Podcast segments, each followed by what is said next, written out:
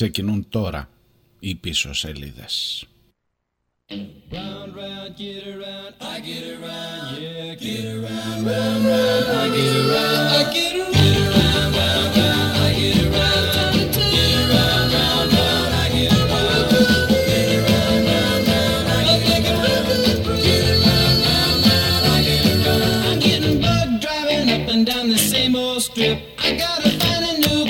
where the kids are hip.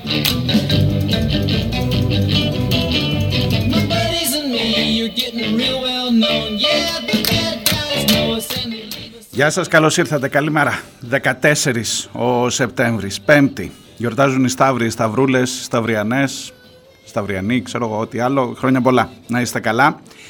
I get around, να μπας και βρω κανένα φράγκο για να σώσουμε την κατάσταση. Περιγράφω την ε, κατάσταση του Κυριάκου Μητσοτάκη. Υποσχέσεις, υποσχέσεις για λεφτά, για λεφτά πολύ λιγότερα φυσικά από τα χρήματα που απαιτούνται και αν θυμάστε ότι λέγαμε 7 δισεκατομμύρια και τέτοια ότι θα ε, χρειαστούν ε, από πού θα βρεθούν βρε κουτά; Μήπως ε, έτσι αναρωτηθήκατε λίγο; Μήπως θα περιμένατε ότι θα μας τα στείλει η Ούρσουλα Επειδή της κάναμε ένα τραπέζι στα Χανιά Και επειδή τη φιλοξενήσαμε ένα τριημεράκι Έγινε και σεισμός εκείνες τις μέρες και την ταράξαμε; Μήπως περιμένατε ότι θα τα πάρετε από εκεί ή μήπως περιμένατε ότι θα πάνε σε ουσιαστικά έργα; Ή μήπως περιμένατε ότι δεν θα δουλέψει ξανά το σύστημα με τις απευθείας αναθέσεις;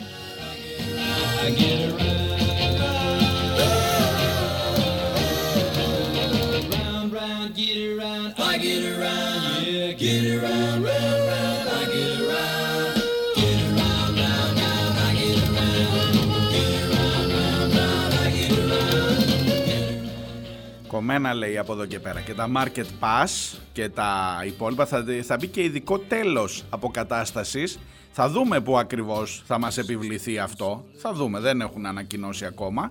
Και επίσης να ξέρετε ότι ενώ θα χρειαστεί θα, θα μειωθούν και τα πας και λοιπά γιατί δεν έχει εκλογές τώρα μπροστά μπορεί να εξαγγέλει ο άλλος δαδιά πας για να πας στη δαδιά του χρόνου ε, όμως το market pass που κοστίζει, που είναι λεφτουδάκια, σου λέει ότι τώρα δεν βγαίνει λογαριασμός, κάποιος πρέπει να το πληρώσει. Άρα πρόσεξε να δεις το σκηνικό. Κόβεται το market pass, τώρα να δεν έχει εκλογές, μωρέ, δεν πειράζει τώρα. Σε όταν θα ξανάρθουν οι εκλογές θα το ξαναδούμε. Και αυξάνονται και, τα, και, τα, και οι τιμές των τροφίμων στο σούπερ μάρκετ. Ήδη αυξάνονται ξεκινώντας την επισητιστική κρίση που θα πλήξει λόγω της Θεσσαλίας, της τεράστιας καταστροφής του κάμπου και όλα αυτά. Οπότε, οπότε καλώς ήρθες, κάτσε καλά, ψυχραιμία, 41% τελειώσαμε με το θέμα αυτό, προχωράμε και όλα καλά. Η Ούρσουλα λέει θα στείλει κάτι ψηλά ε, που θα πάνε σε συγκεκριμένους δρόμους, σε συγκεκριμένα κανάλια θα οδηγηθούν κανάλια κυριολεκτικά και μεταφορικά. Δεν ξέρω αν θα φτιάξουν κανένα κανάλι να μην πνίγονται. Τα νερά είναι ακόμα πάντως μέσα στο Θεσσαλικό κάμπο. Η Κάρλα συνεχίζει να ανεβαίνει γιατί μαζεύει από γύρω-γύρω. Η εθνική, η εθνική οδός παραμένει κλειστή. Υπέροχα. Υπέροχα. Καλημέρα σας είπα, δεν σας είπα.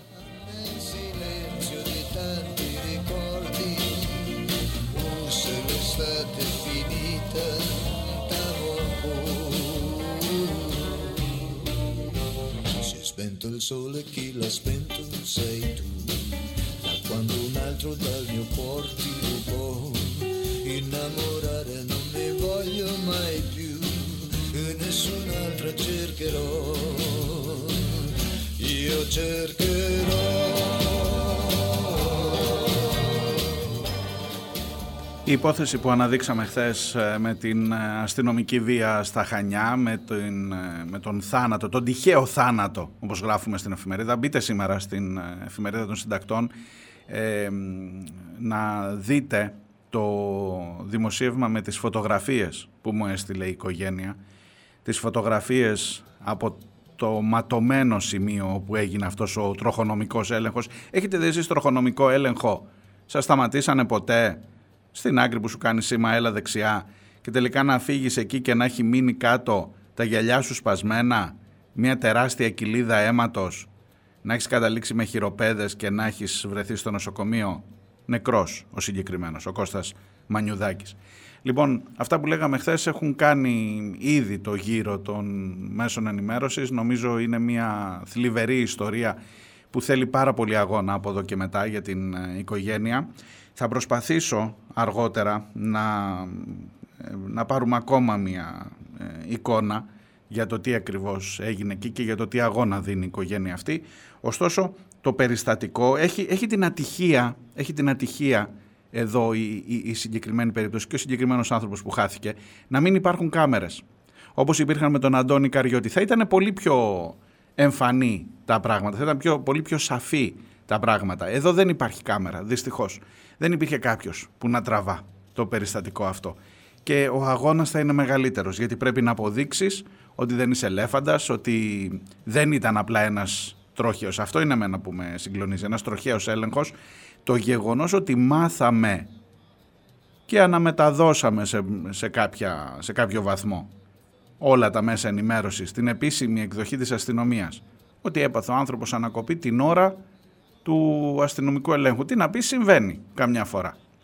Και περνάνε 10 μέρες για να μάθεις όλα τα υπόλοιπα και οι απαντήσεις που παίρνεις είναι ότι, γιατί έβγαλε ξανά διαρροή η αστυνομία στα Χανιά, ότι μας τον, ε, ε, στην ιατροδικαστική εξέταση, στην εκροψία, ήταν παρόν και τεχνικός σύμβουλος της οικογένειας, οπότε ε, είμαστε καλυμμένοι. Αν υπάρχει κάτι θα το δείτε. Μάλιστα, μάλιστα. Για να δούμε.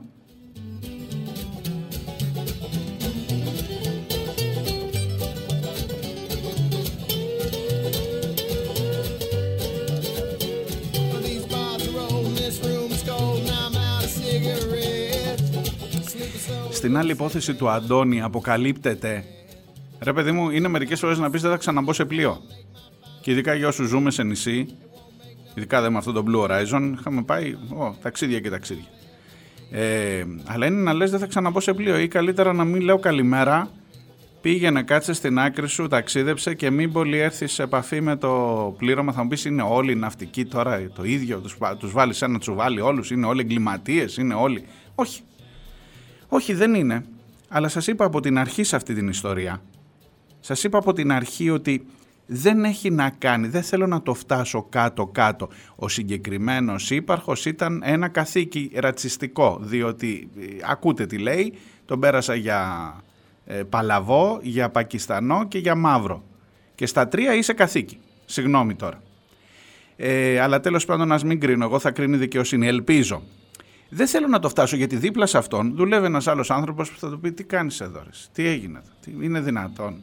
Και εγώ σέβομαι ε, τον άλλο σαν έναν κανονικό εργαζόμενο. Δεν θα τους τσουβαλιάσω όλους.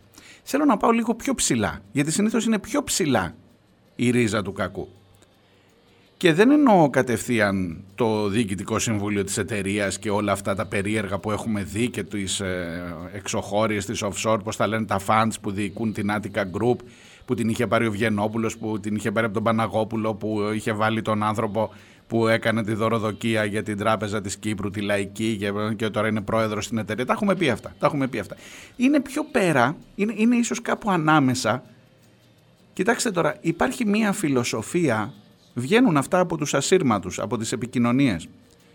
Δεν μιλάμε ποτέ και για τίποτα για ό,τι βλέπουμε εδώ. Ε, μην μιλήσετε πουθενά. Ε, παιδιά μας κατηγορούν εμάς. Μιχάλη ετοιμάσου του έλεγε, γιατί γυρίζουμε πίσω και προφανώς θα πρέπει να αυτό.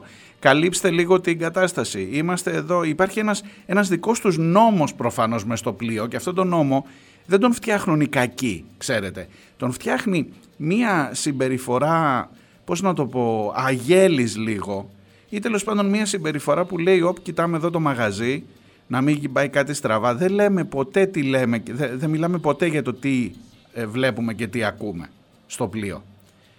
Και υπάρχει μια κατάσταση στην οποία δυστυχώς, και μόνο με αυτή την έννοια θέλω να τους κατηγορήσω, δυστυχώς μπαίνουν και οι καλοί. Γιατί όχι δεν είναι όλοι σαν τον ύπαρχο, αλλά δεν είδα και κανέναν αυτή τη στιγμή από το πλήρωμα να βγει κάπου να μιλήσει, να πει ρε παιδί μου ήταν απαράδεκτο αυτό που έγινε, ότι δεν, είναι, δεν είμαστε έτσι. Δεν βλέπω κάποιον. Είδα ότι κάνανε απεργία εχθές οι ναυτικοί και πάρα πολύ καλά κάνανε και κακώς ξέχασα και χθες να το πω. Χθες δεν είχε πλοία και τα σωματεία τους έκαναν μια απεργία σε ένδειξη συμπαράστασης, για την, σε ένδειξη διαμαρτυρίας για τη συμπεριφορά αυτή και εν πάση περιπτώσει ε, έδωσαν ένα μήνυμα, να μην τους αδικό. Αλλά περιμένω κάτι ακόμα. Περιμένω κάπως να ξεχωρίσει η ήρα από το στάρι. Θα είμαστε εδώ αύριο, θα συναντιόμαστε, θα ταξιδεύουμε ξανά μαζί σας.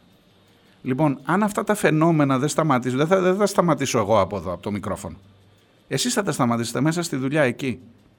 Τι πάει να πει δεν μιλάμε για ό,τι βλέπουμε. Έπεσε ένας άνθρωπος στη θάλασσα ρε εσείς. Και όλοι οι υπόλοιποι δεν θορυβήθηκε κανείς και πηγαίναν οι επιβάτες να χτυπήσουν την πόρτα του καπετάνιου. Δεν πήγε το πλήρωμα να χτυπήσει. Τι κάνεις εδώ ρε; Τι κάνεις εδώ ρε; Δεν, δεν έγινε ανταρσία μέσα στο, στο, στο πλοίο, ξέρω εγώ, η ανταρσία του Bounty. Θα μου πεις πολλά περιμένεις, πολλά, πολλά θέλεις. Όχι, δεν θέλω πολλά. Θέλω τα αυτονόητα, κατά τη γνώμη μου.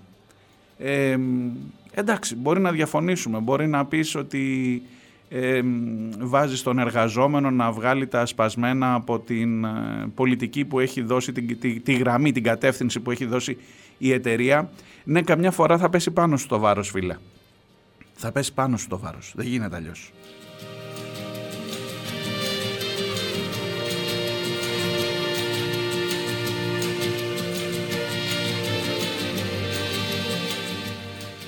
Με αυτά και με εκείνα ξέχασα να σας πω ποιος είμαι, τι κάνω εδώ. Ακούτε πίσω σελίδες, είμαι ο Μάριος Διονέλης. Αν ξαφνικά έτσι πέσατε πάνω και λέτε τι έγινε εδώ τώρα, να, αν και γνωριζόμαστε, αλλά λέω για τους καινούριους της παρέας, ε, σε μια κατάσταση που ψάχνεις να, δεις, να, δεις, να βρεις κάπου μια ελπίδα σε όλα αυτά που γίνονται στο μήπως υπάρχει ένας τρόπος που λέγαμε χθες, ακούστε τη συνέντευξη του καθηγητή του Μιλόπουλου χθες. Μήπως υπάρχει ένας τρόπος, μήπως υπάρχουν κάποιοι επιστήμονες σε αυτή τη χώρα που δεν τους βάλαμε ποτέ στο παιχνίδι για τα αντιπλημμυρικά έργα, όχι για να πάρουν και αυτοί κανένα. Αυτοί θα κάνουν την επιστήμη τους, θα πληρωθούν για αυτό τα έργα, θα πληρωθούν στους εργολάβους, μην ανησυχείτε. Αλλά για το πώς το καλό θα το κάνεις το έργο. Για το πού θα το κάνεις, για το πώς θα πας από πάνω μέχρι κάτω, από τα πια ορεινά μέχρι να φτάσεις στον κάμπο της Λάρισας με έργα συγκεκριμένα, σχεδιασμένα, ολιστικά. Αυτή ήταν η λέξη που χρησιμοποίησε χθες. Να τα βάλεις ένα, δύο, τρία. Πόση ανάγκη έχω ψηλά, τι, πώς θα κόψω το νερό και τα φερτά υλικά, πώς θα κάνω μικρότερα φράγματα ανάσχεσης για να μην καταλήξει ο τεράστιος όγκος νερού κάτω στο, στον κάμπο και χώρες αυτές τις καταστροφές και τους νεκρούς; Πώς, πώς, πώς; Χωρίς να σημαίνει και ήταν τίμιος ο κύριος Μιλόπουλος χθες καθηγητής Νικήτας Μιλόπουλος, ε, καθηγητής υδρογεωλογίας στο Πανεπιστήμιο της Θεσσαλίας. Ξέρει την περιοχή πάρα πολύ καλά. Πάλι δεν θα αποφύγουμε τις καταστροφές, μην νομίζετε. Το νερό δεν το σταματήσει, αν βρέχει τόσο πολύ. Αλλά τουλάχιστον να έχεις πείσει την κοινωνία και τον εαυτό σου ότι έκανες ό,τι μπορούσες. Και ναι, δεν θα είχες νεκρούς. Θα είχες ένα, έγκαιρο σύστημα, ένα σύστημα έγκαιρης προειδοποίησης. Μην τα ξαναλέω τώρα. Ακούστε, σας παρακαλώ, τη συνέντευξη. Νομίζω ότι ήταν πολύ σημαντική σε ό,τι αφορά το τι, πώς, πώς τη σχεδιάζεις αυτή τη χώρα, αν, αν μπορείς να τα βάλει, αν θα υπάρξει ποτέ κάποιος. Ποιος θα υπάρξει, ο Κασελάκης. Ε, όχι;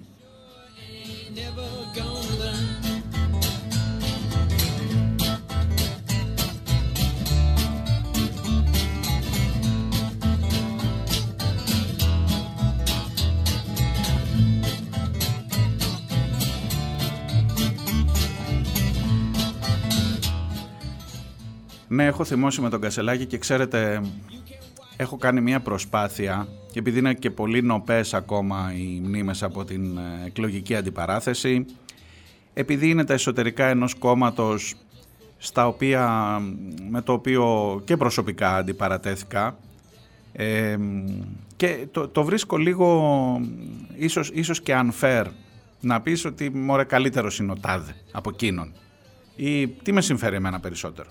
Εδώ που είμαι εγώ, είμαι στην άλλη πλευρά. Ήμουν υποψήφιος με ένα άλλο κόμμα, με το ΜΕΡΑ25, αν δεν ξέρετε με ποιον μιλάτε στις εκλογές αυτές.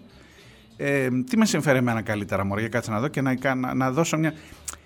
Είναι, είναι φάουλ. Είναι φάουλ, το καταλαβαίνω. Αλλά ξεπερνώ λίγο αυτό. Σήμερα θέλω να κάνω μια συνέντευξη. Να μιλήσω με έναν άνθρωπο από το ΣΥΡΙΖΑ που νομίζω ότι έχοντας περάσει και τη διαδικασία των εκλογών Έχοντας δει και ένα κείμενο πάρα πολύ σοβαρό, σας το έχω ξαναδιαβάσει αυτό. Είναι το κείμενο της πρωτοβουλίας για την αναγέννηση του ΣΥΡΙΖΑ. Υπάρχει μια τέτοια πρωτοβουλία με πολύ αξιόλογους ανθρώπους που υπογράφουν το κείμενο, όχι της πρώτης γραμμής. Όχι της, ε, το αφάν κατέ του, της αριστεράς κλπ. Θέλω να πω όχι ότι τους υποτιμώ τους ανθρώπους, αλλά δεν είναι τα στελέχη που τα βλέπεις, που λες «Ω, αυτός τάχτηκε εκεί» κλπ. Είναι χαμηλότερα, χαμηλότερα στελέχη. Ο πιο διάσημος νομίζω είναι ο Μιχάλης ο Σπουρδαλάκης. Εκεί Ε, έτυχε να τον έχω και καθηγητή για ένα φεγγάρι στο Πανεπιστήμιο της Αθήνας. Ε, ήταν και πρόεδρος, αν θυμάστε, για την Επιτροπή, στην Επιτροπή Αναθεώρησης του Συντάγματος, στην κυβέρνηση του ΣΥΡΙΖΑ. Ε, αλλά υπάρχει και μία σειρά στελεχών παρακάτω, που παρακάτω ιεραρχικά, έτσι, ελπίζω να μην με, που, που λένε μερικά πολύ σοβαρά πράγματα. Κατά τη γνώμη μου τα λένε πολύ αργά. Ή τουλάχιστον τα κοινοποιούν πολύ αργά, γιατί μέσα στο ΣΥΡΙΖΑ είμαι σίγουρος ότι γίνονταν αυτές οι συζητήσεις. Και έχουν να αντιμετωπίσουν και αυτοί σήμερα ένα φαινόμενο κασελάκι, εκεί είναι που τρελαίνομαι με την αριστερά, διότι ξαφνικά η αριστερά βρήκε τον μεσία τον επικοινωνιακό της και δεν συζητάμε για θέσεις, τοποθετήσεις. Είπε ο άλλος, θυμάστε στην πρώτη συνέντευξη, το πρώτο πράγμα που θα κοιτάξω είναι ο στρατός, οι στρατιώτες μας και μετά είναι η υγεία. Τι λες ρε κουμπάρε; Αριστερός άνθρωπος τα λέει αυτά. Πρώτα ο στρατός. Κάνω λάθος εγώ, τον αδικό. Ε, και πήγε στη Μακρόνισο. Και άρχισαν να, να τεντώνουν τα νεύρα όλων μας όχι γιατί δεν έχει δικαίωμα να πάει. Καταρχάς, η αλήθεια είναι ότι δικαίωμα να πάει στη Μακρόνισο έχει, δικαίωμα να πάει να τραβήξει βίντεο για να είμαστε ακριβείς τώρα και πώς να το πω, δίκαιοι και με τους εαυτούς μας και με τους υπόλοιπους υποψήφιους και με την τάξη σε αυτήν. Αν πήγαινε ρε παιδί μου, ξέρω εγώ, ο Βαρβιτσιώτης, θυμάστε το Βαρβιτσιώτη που πήγαινε και τραβούσε κάτι βιντεάκια; Πάει αυτός, μας τελείωσε. Πάνω στα, στην Ακρόπολη κλπ. για την προσωπική του προβολή κλπ. Λοιπόν, για να πας στη Μακρόνισο ως επισκέπτης, δεν σε εμποδίζει κανείς. Για να πας στη Μακρόνισο ως υποψήφιος πρόεδρος κόμματος που θέλει να τραβήξει βίντεο, να κάνει βιντεοσκόπηση, για να κάνει το τηλεοπτικό του σποτ, για να παίξει και να, στην ουσία να έχει και εμπορική και πολιτική εκμετάλλευση αυτού του πράγματος, καταρχάς πρέπει να έχεις πάρει άδεια. Η Μακρόνισο υπάγεται στην εφορία νεότερων μνημείων κλπ. Και, πρέπει να έχεις πάρει άδεια. Αλλά θέλεις να μείνω εκεί, ότι δεν πήρε να, να, το, να το τελειώσουμε με αυτό, με το τυπικό; Όχι. Όχι. Το ουσιαστικό και το πολιτικό είναι το κρίσιμο. Αλλά άδεια δεν πήρε. Πήρε τον Αποστολάκη, τον Ναύαρχο. Τον πρώην αρχηγό του ΓΕΘΑ. Ολόκληρος Ναύαρχος, ρε παιδιά, μου βάλε εκείνη τη, τη φόρμα την κόκκινη, σαν τον, σαν τον παππού της Χάιντι ήταν. Βλέπετε, βλέπατε τη Χάιντι. Όταν ήσασταν ο παππούς, φορούσε μια τέτοια φόρμα. Εν πάση περιπτώσει και τον πήγε στο αυτό ο Ναύαρχος, ο πρώην αρχηγός του ναυτικού και αρχηγός ΓΕΘΑ, πήρε με τη βαρκούλα του τον πρόεδρο, τον υποψήφιο του ΣΥΡΙΖΑ, να τον πάει πάνω στη Μακρόνισο για να κάνουν ένα πανηγύρι ε, το οποίο έχει τσαντήσει και τους αριστερούς και τους δεξιούς. Δηλαδή θα, μπορεί να σας μοιάζει λίγο η κριτική μου με την κριτική που κάνει ο Πορτοσάλτε, για παράδειγμα. Σας πληροφορώ ότι έρχεται, μπορεί να καταλήγει στο ίδιο αποτέλεσμα, ότι αυτό είναι ένα πανηγύρι και ένα καραγκιοζηλίκι, αλλά έρχεται από πολύ διαφορετική οπτική και από πολύ διαφορετική σκέψη και αν με ξέρετε και αν έχετε ακούσει την εκπομπή έστω μια-δυο φορές πιο παλιά, νομίζω ότι δεν χρειάζεται πολύ για να σας το αποδείξω.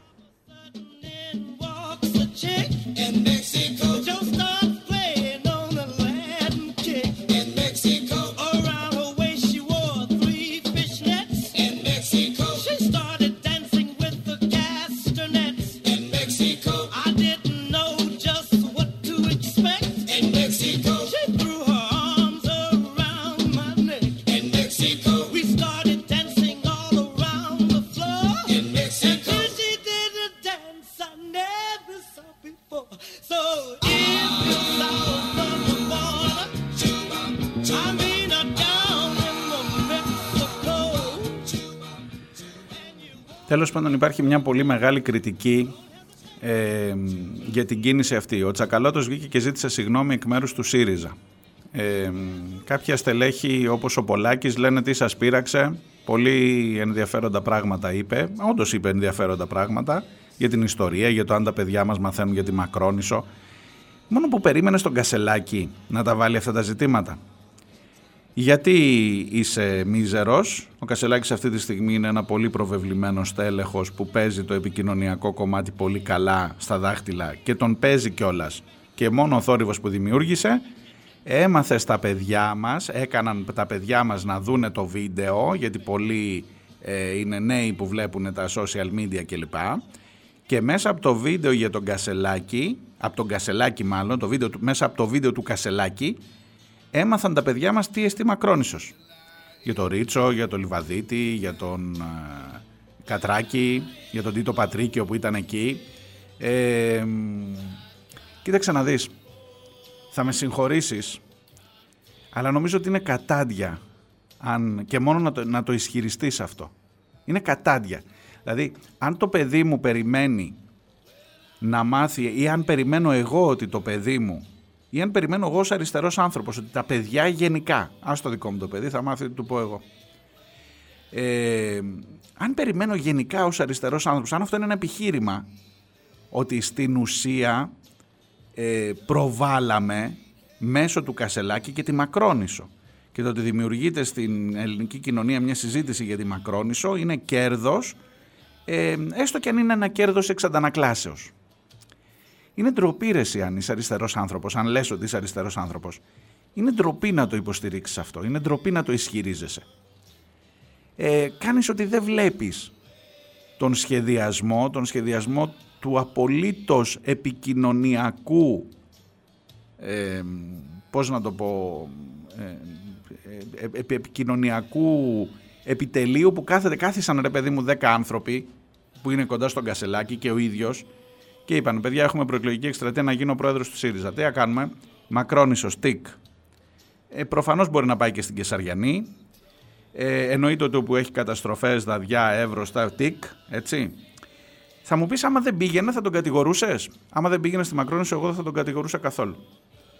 Αλλά με τσαντίζει μου τη δίνει πώς να σας το πω. Δηλαδή δεν ξέρω πόση επιχειρηματολογία χρειάζεται για να σας πείσω ότι αυτή είναι μια κίνηση ευτελισμού και της Μακρονήσου και της αριστεράς και της ιστορίας της αριστεράς συνολικά. Ε, δεν ξέρω, δεν ξέρω πώς αλλιώς. Ίσως, ίσως δεν πρέπει να, να λέω και περισσότερα. Θα ζητήσω βοήθεια στις 10, θα ζητήσω βοήθεια ε, ή τέλος πάντων στο, στην αρχή της δεύτερης ώρας, αναλόγως και τι ώρα ακούτε την εκπομπή στα συνεργαζόμενα ραδιόφωνα, ε, θα ζητήσω βοήθεια από τους ανθρώπους του ΣΥΡΙΖΑ που είναι πολλά χρόνια που έχουν φάει όσα έχουν περάσει και που νομίζω ότι ακόμα υπάρχει ένα, μια, μια κρίσιμη μάζα ανθρώπων που τα βλέπει αυτά, σκέφτεται, οργίζεται, ε, βλέπει ότι δεν πάει πουθενά η αριστερά συνολικά με τέτοιου είδους επιλογές και θα έκρινα σήμερα ότι ίσως είναι καλό να τους δώσω το λόγο και να κάνουμε μια ενδιαφέρουσα συζήτηση. Ελπίζω.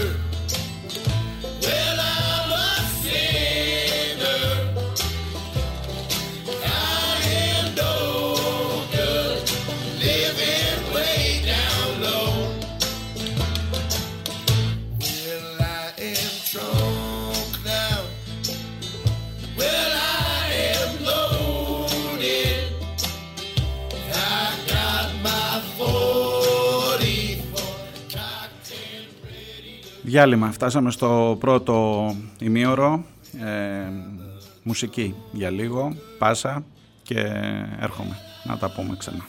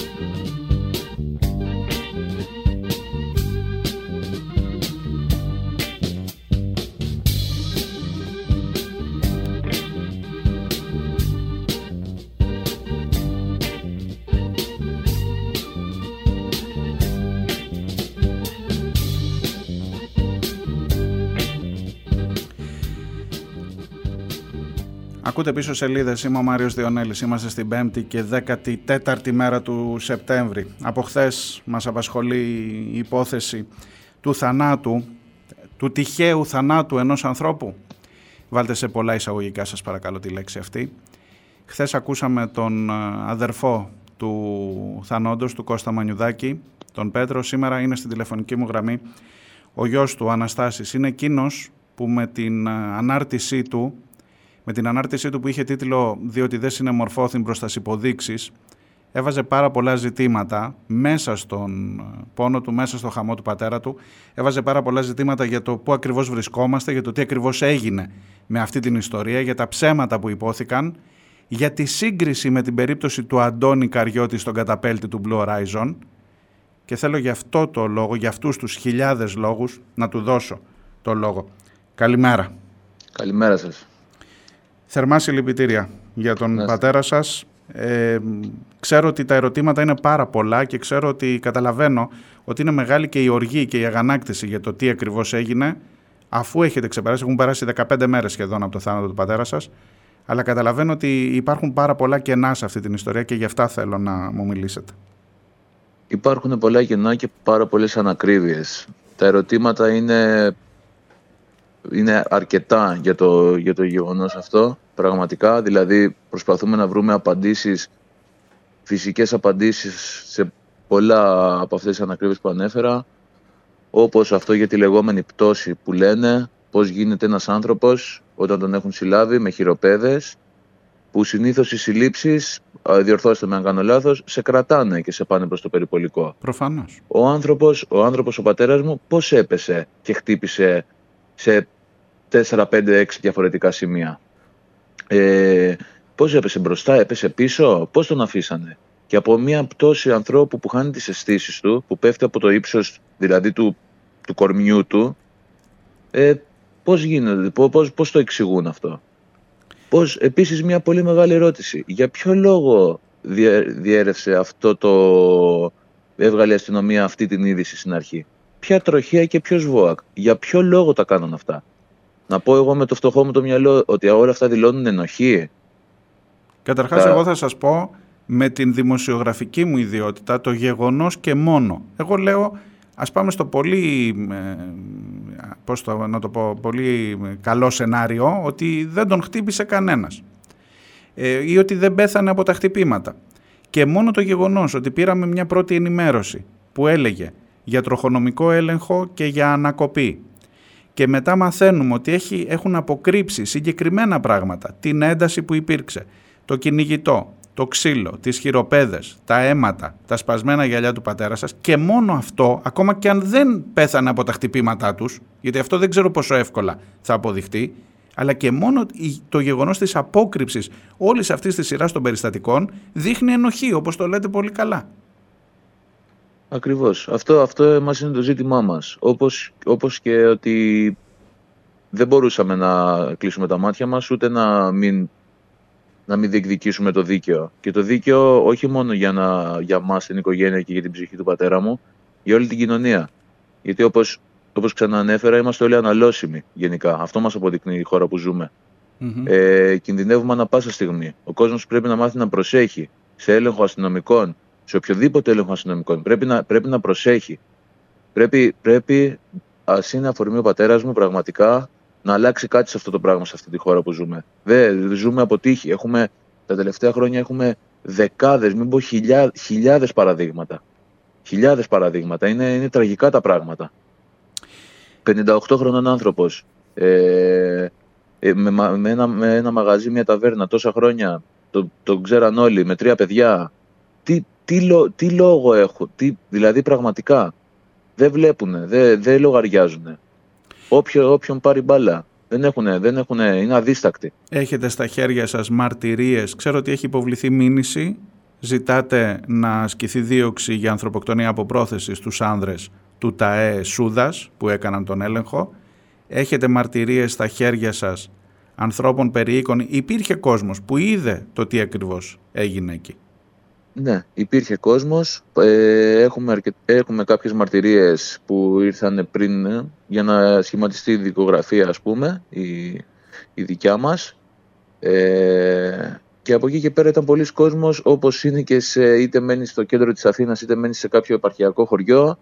Ε, οι, οι αντιλήψεις είναι ίδιες. Μη μιλήσουμε, φοβόμαστε, ξέρουμε και δεν ξέρουμε. Δηλαδή αντιμετωπίσαμε και τέτοια προβλήματα. Ναι. Όπως, όπως σε πάρα πολλές άλλες περιπτώσεις έχουν συμβεί. Παρ' όλα αυτά όμως ε, τους έχει, έχει καλέσει ο εισαγγελέας ε, κάποια, κάποιους μάρτυρες. Μμμ. Ε, Ο θα πατέρας, έχουμε- θα σας, έχουμε νέα. ο πατέρας σας ήταν εγχειρισμένος.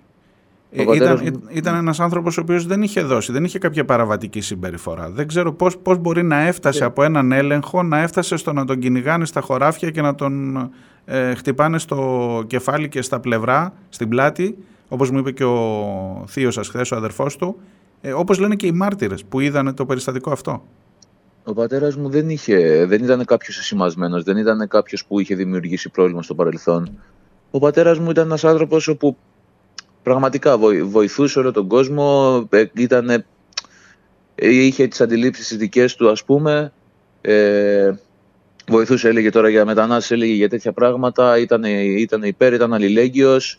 Τώρα δεν ξέρω αν όλα αυτά προκαλέσανε κάτι, τον σταμάτησαν τον πατέρα μου και γύρισε κατευθείαν και επειδή και αυτός προφανώς δεν συμπαθούσε ποτέ του την αστυνομία να επί- επήξε κάποια αντιπαράθεση. Αυτό δεν, δεν μπορώ να το γνωρίζω. Ναι. Λέει η Ε, αστυνομία για δύο γραμμάρια χασίς. Ισχύει αυτό, εσείς το ξέρετε. Είχε... Ε, το πατέρα σας... μα- Στην αρχή μας ενημέρωσαν ε, τη γυναίκα του πατέρα μου. Ε, δύο, δύο με τρία γραμμάρια χασίς είπαν αυτό λεξί και στο βιβλίο συμβάντων γράφουν για δέκα. Τώρα αυτά είναι κυριολεκτικά ψηλά γράμματα. Εμένα δηλαδή πραγματικά δεν με Κάπνιζε, ενδιαφέρει καθόλου. κάπνιζε ο πατέρας σας. Δεν, Ο δεν- πατέρας μου τα τελε... ε, πριν δυόμιση περίπου τρία χρόνια είχε κάνει μια εγχείρηση ανοιχτής καρδιάς ίδια μέρα μάλιστα με τον αδερφό του είχε κάνει ένα τετραπλό bypass Ναι. και πιο πριν δεν κάπνιζε πολύ γενικότερα. Κάπνιζε μόνο αν πήγαινε σε- στο γήπεδο, ξέρω εγώ, μέχρι εκεί.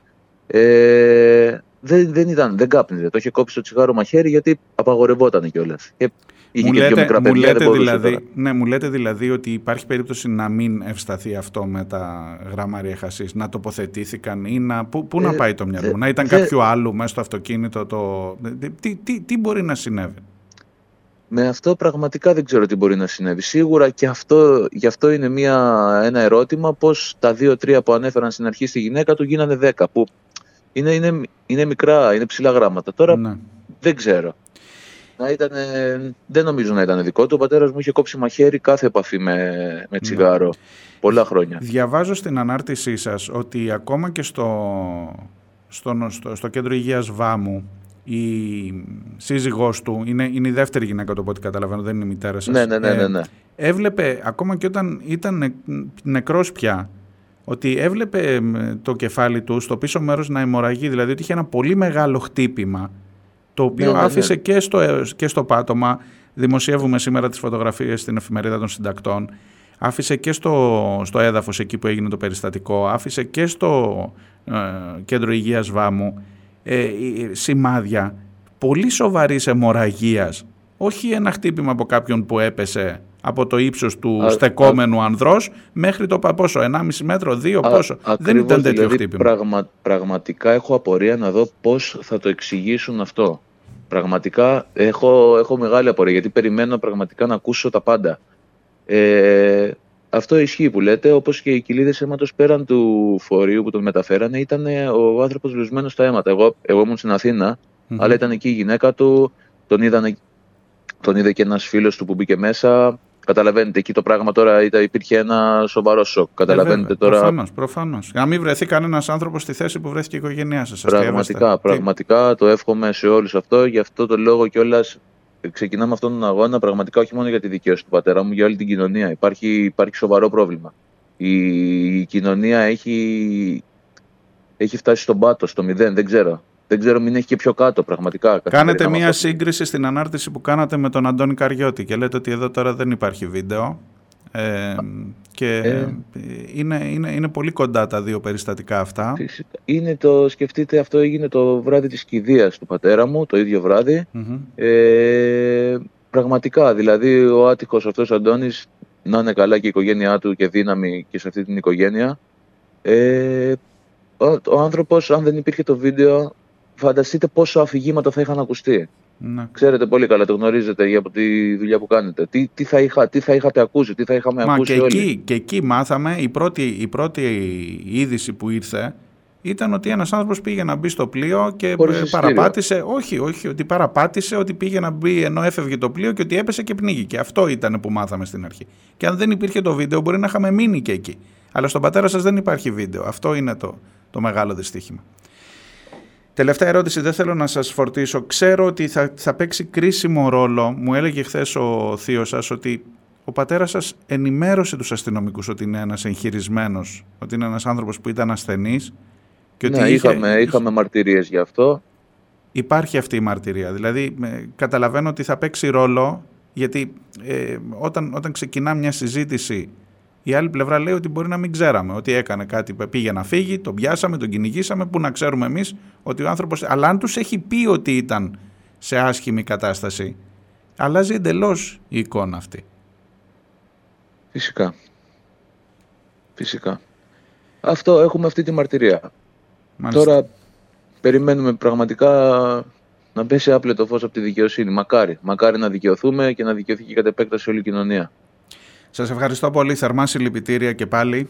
Να είστε Και καλά, κύριε. ειλικρινά, ε, όπως υποσχέθηκα και στον ε, αδερφό του πατέρα σας, ε, θεωρήστε την δική μας φωνή, τη δική μου φωνή, ως ε, βοηθητική σε αυτή την ιστορία και ό,τι χρειαστεί να το παρακολουθούμε και να είμαστε ξανά κοντά. Σας ευχαριστώ. Ευχαριστώ πολύ κύριε Διονέλη, να είστε καλά. Καλημέρα.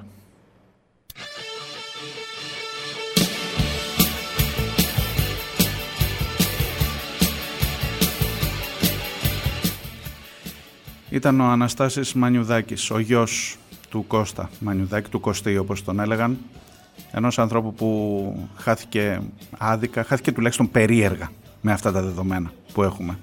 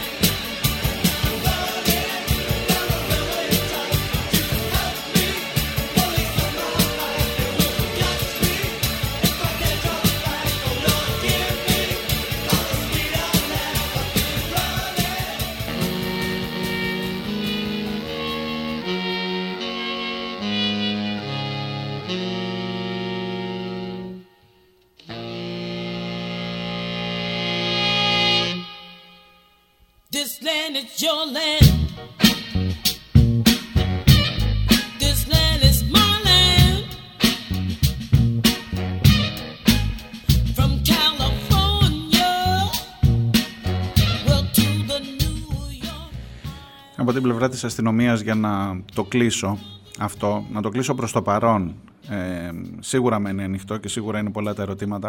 Από την πλευρά της αστυνομίας ε, διατυπώνεται ο ισχυρισμός ότι στην ιατροδικαστική εξέταση, στην εκροψία του Κώστα Μανιδάκη ήταν παρόν, παρούσα συγκεκριμένα, ε, τεχνική σύμβουλος από την πλευρά της οικογένειας και ότι αν υπάρχει ε, κάτι περίεργο τουλάχιστον αυτό υπονοούν ότι από την πλευρά της τεχνικής συμβούλου θα φανούν και θα αποδειχτεί και ότι τέλος πάντων γίνονται όλα με διαφάνεια κλπ.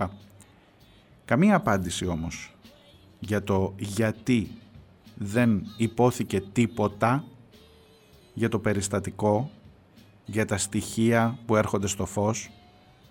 Θέλω να είμαι καλοπροαίρετος, το είπα και στον ίδιο τον Αναστάση Μανιουδάκη, όπως τον το είπα και στον Πέτρο Μανιουδάκη χθες.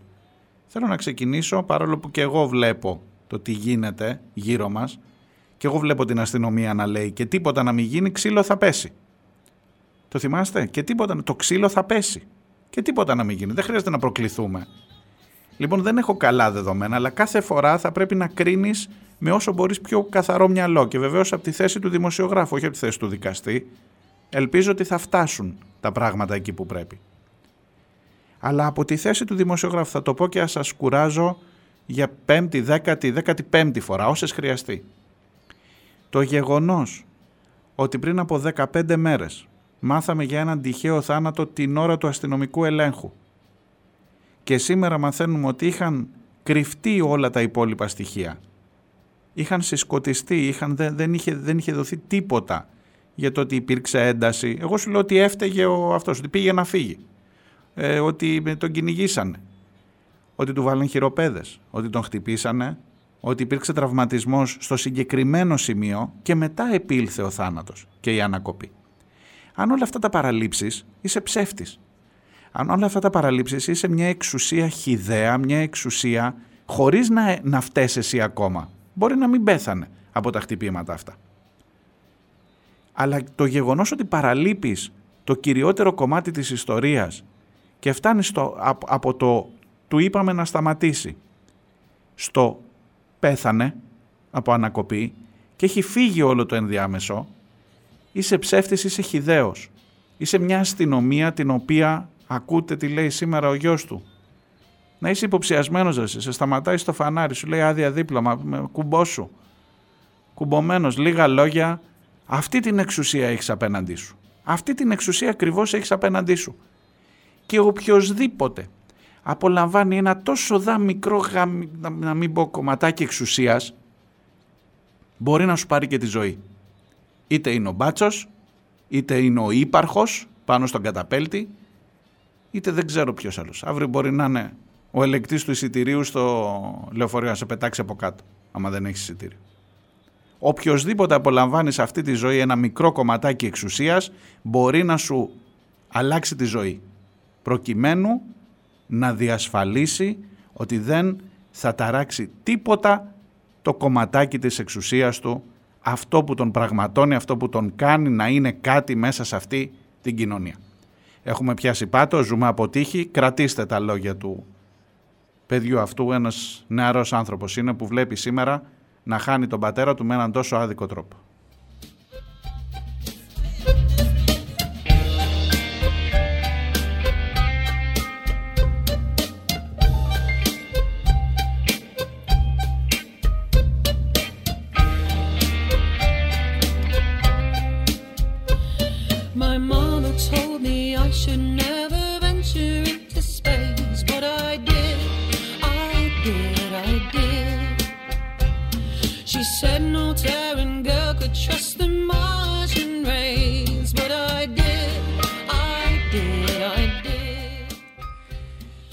Πηγαίνοντας ε, στο τέλος του δεύτερου ημιώρου για τα 2-3 λεπτά που έχω ακόμα επειδή δεν θέλω να κόψω από την συζήτηση την, ε, στην επόμενη τηλεφωνική γραμμή θέλω να σας διαβάσω μερικές φράσεις από αυτό το κείμενο που σας έλεγα θα έρθω λίγο στα του ΣΥΡΙΖΑ, προσπαθώντας να κάνω μια όσο γίνεται πιο δημιουργική συζήτηση για αυτό το θέμα.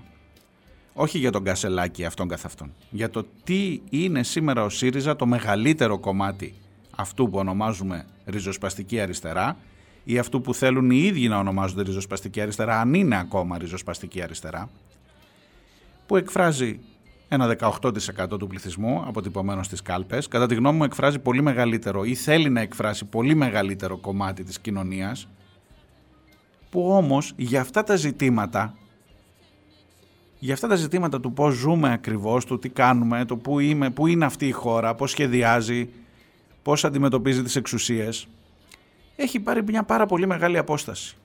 Και δεν τα λέω εγώ που μπορεί να είμαι ε, αντίπαλος, αν θέλετε, εκλογικός. Τα λένε οι ίδιοι άνθρωποι από το ΣΥΡΙΖΑ. Αυτό το, αυτή η πρωτοβουλία για την αναγέννηση του ΣΥΡΙΖΑ έχει γράψει ένα κείμενο μιλάει για την αποτυχία της ηγετικής ομάδας του ΣΥΡΙΖΑ να εκπροσωπήσει πολιτικά τον κόσμο τον από κάτω και την νεολαία. Με σαφήνεια, με πολύ ξεκάθαρο τρόπο. Μιλάει για μια ηγετική ομάδα του, ΣΥΡΙΖΑ, του ΣΥΡΙΖΑ που επέλεξε στάση ιανού, αριστερές ριζοσπαστικές θέσεις στα κείμενα και στις πολιτικές αποφάσεις, κεντρώα στρογγυλέματα, αποσιώπηση θέσεων, εξαφάνιση του κρουστικού και εχμηρού αριστερού λόγου στην κεντρική δημόσια παρουσία του κόμματος. Χαρακτηριστικό λέει ότι το σοσιαλισμός η βαρβαρότητα του τρίτου συνεδρίου ένα χρόνο μετά το κάναμε δικαιοσύνη παντού ευημερία για όλους. Λένε πολύ σημαντικά πράγματα. Λένε παραδείγματα στα οποία ο ΣΥΡΙΖΑ δεν στάθηκε στο ύψος του. Λένε, βάζουν ζητήματα για το πώς μπορείς να εκφράσεις την κοινωνία, αν μπορείς να εκφράσεις πια την κοινωνία, τουλάχιστον την κοινωνία που περιμένει, που σε κοιτάει, που σε ακούει, που κάτι ελπίζει από σένα. Θα τα δούμε στη συνέχεια. Και στο τέλος έρχεται να σου κουμπώσει ένας κασελάκι, να σου πει: Έλα, ρε, lifestyle θα το κάνουμε τώρα τη φάση. Ε, εδώ περνάμε, ωραία, αυτό, ε, στη Μακρόνισο. Μπορεί να είμαι στη Μακρόνισο, μπορώ να είμαι και σε ένα πάρτι το βράδυ. Μπορεί να είμαι και λίγο εφοπλιστής και λίγο ε, αυτοδημιούργητος και λίγο αμερικανικό όνειρο. Μπορώ να τα κάνω όλα μαζί, ας πούμε. Και να πάμε. Γι' αυτό λέω ότι είναι κατάντια όλο αυτό. Ε, διάλειμμα, διάλειμμα. Και έρχομαι σε λίγο με καλεσμένο.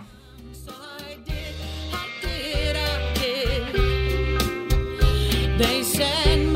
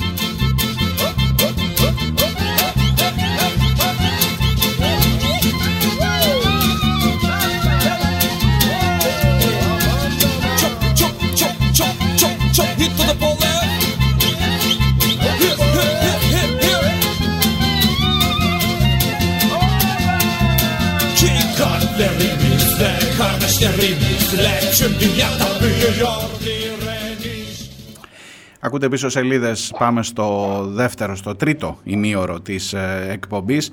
Σας έλεγα λοιπόν για την ε, συζήτηση αυτή που έχει ανοίξει με αφορμή τις εκλογές στο ΣΥΡΙΖΑ. Εγώ θα έλεγα με αφορμή την ήττα του ΣΥΡΙΖΑ, με αφορμή μια διαχρονική ήττα των τελευταίων καιρών της ε, αριστεράς και με αυτή την αφορμή έχω ζητήσει να μιλήσω με τον Αντώνη Βασιλείου, έναν άνθρωπο που ξέρω αρκετά χρόνια και που είναι μεταξύ εκείνων που υπογράφουν το κείμενο της πρωτοβουλίας για την αναγέννηση του ΣΥΡΙΖΑ. Σας διάβασα μερικά αποσπάσματα, έχω πει και σε προηγούμενες εκπομπές, έχω κάνει κάποιες αναφορές. Ξέρω ε, ότι η συζήτηση μέσα στις εκλογές αυτές, ειδικά όταν είσαι σε αντίπαλα στρατόπεδα, ε, έχει πάρει και ε, μορφή αντιπαράθεσης και ως ένα βαθμό είναι φυσιολογικό. Σήμερα είμαστε στο μετά τις εκλογές και νομίζω ότι μπορούμε να κάνουμε αυτή την κουβέντα με τον Αντώνη Βασιλείου σε μια άλλη βάση έχοντας και τα καινούργια δεδομένα μπροστά μας σε ό,τι αφορά την εκλογική διαδικασία που είναι την Κυριακή για τα εσωτερικά του ΣΥΡΙΖΑ, για τον νέο ή τη νέα πρόεδρο του ΣΥΡΙΖΑ. Ο Αντώνης Βασιλείου στην τηλεφωνική γραμμή. Καλημέρα. Καλημέρα κύριε να, Διονέλη. Να μιλάμε στον ενικό, γνωριζόμαστε ναι, πολλά ναι, χρόνια. Εντάξει, Καλημέρα ναι. Αντώνη. Καλημέρα Μαρία. Λοιπόν, ε, στην προηγούμενη φορά που έκανα την ανάγνωση του κειμένου σας, του κειμένου της πρωτοβουλίας για την αναγέννηση του ΣΥΡΙΖΑ, είπα ότι λέει πάρα πολύ σωστά πράγματα, ε, κατά την ταπεινή μου γνώμη τα λέει λίγο αργά, αλλά νομίζω ότι έχει εντοπίσει τα προβλήματα, αυτό το, το άνοιγμα στην κεντροαριστερά που τελικά έκανε να χάνει ο ΣΥΡΙΖΑ και από το κέντρο και από την αριστερά. Και θέλω με αυτή την εισαγωγή να ξεκινήσω για να σου δώσω το λόγο. Οκ, εντάξει. Λοιπόν, ε, δεν είναι η πρώτη φορά που η αριστερά περνάει κρίση. Να σας θυμίσω στους ακροατές κυρίως Ναι. την ε, κρίση που πέρασε η αριστερά της Λατινικής Αμερικής μετά το 2003 έως το 2012 όπου κυριαρχούσε. Το 2012 στη Λατινική Αμερική υπήρχαν μόνο δύο δεξιές κυβερνήσεις, μία στην Κολομβία και μία στο Μεξικό. Όλες οι άλλες ήταν αριστερές κυβερνήσεις. Ναι. Ε, σταδιακά μετά περάσαμε σε μια φάση όπου είχαν μείνει μόνο η κυβέρνηση της Κούβας και η κυβέρνηση της Βενεζουέλας. Έτσι. Και τώρα ανακάμπτει η αριστερά στη Λατινική Αμερική και πάμε σε μια νέα φάση όπου αρχίζει να περιορίζεται και να συρρυκνώνει η επιρροή της δεξιάς.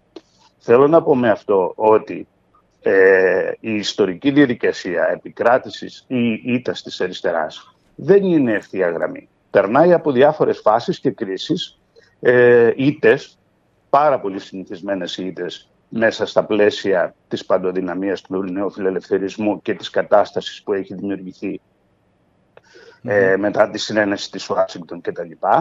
Ε, αλλά τώρα φαίνεται η αριστερά σε, κα- σε κάποιες χώρες της Λατινικής Αμερικής να ανακάμπτει.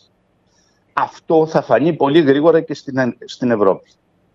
Ε, η Απλά, εκλογική- απλά νομο, η- νομοτελειακά ναι, πρέπει, ναι, ναι, ναι. Πρέπει να το Όχι. περάσουμε νομοτελειακά δηλαδή; Ε, Όχι, δεν θα το περάσουμε νομοτελειακά. Δεν γίνεται τίποτα χωρίς συγκρούσεις. Δεν είναι δηλαδή νομοτέλεια ότι θα κερδίσει η αριστερά, με, τη- με την έννοια ότι θα γίνει έτσι κι αλλιώς και εμείς θα είμαστε απαθείς. Αυτό ακριβώς είναι η διαφορά της ριζοσπαστικής αριστεράς, την οποία οραματιζόμαστε εμείς, την οποία θέλουμε εμείς και θέλουμε να ξαναγίνει ο, κο- ο ΣΥΡΙΖΑ κόμμα της ριζοσπαστικής αριστεράς, ότι δεν γίνεται χωρίς τη συμμετοχή του υποκειμένου, δεν γίνεται χωρίς τη δικιά μας τη συμμετοχή και τη δική μας την προσπάθεια κτλ. Λοιπόν, αυτό είναι το ζουμί. Εγώ Τώρα, βλέπω γιγάντωση, η- γιγάντωση του κυβερνητισμού, του αρχηγικού χαρακτήρα του κόμματος, του παραγοντισμού και της άνεφορίων συμπόρευσης με ομάδες ή πρόσωπα που κουβαλούσαν στον ΣΥΡΙΖΑ ως πολύφερνες Ναι, νύφες. αυτό όμως μπαίνει να το δούμε. Ναι. Γιατί κοιτάξτε. Όχι, λέω για το τι έγινε η- πριν, για την κριτική που κάνετε εσείς. Ναι, ναι, ναι. Και με Εντάξει. συγκεκριμένα παραδείγματα. Για το ελληνικό, Προφανώς. για το ελληνικό, για τη Φράπορτ, για τα Και Ραφάλ, για το προφανώς- φράχτη και στον προ- Εύρο.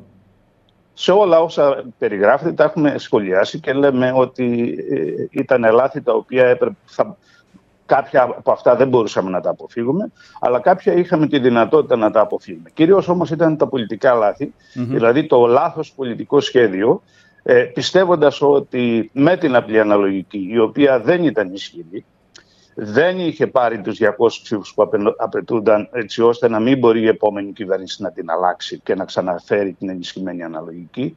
Δεν μπορούσες να σχεδιάζεις μακροπρόθεσμα με βάση την απλή αναλογική.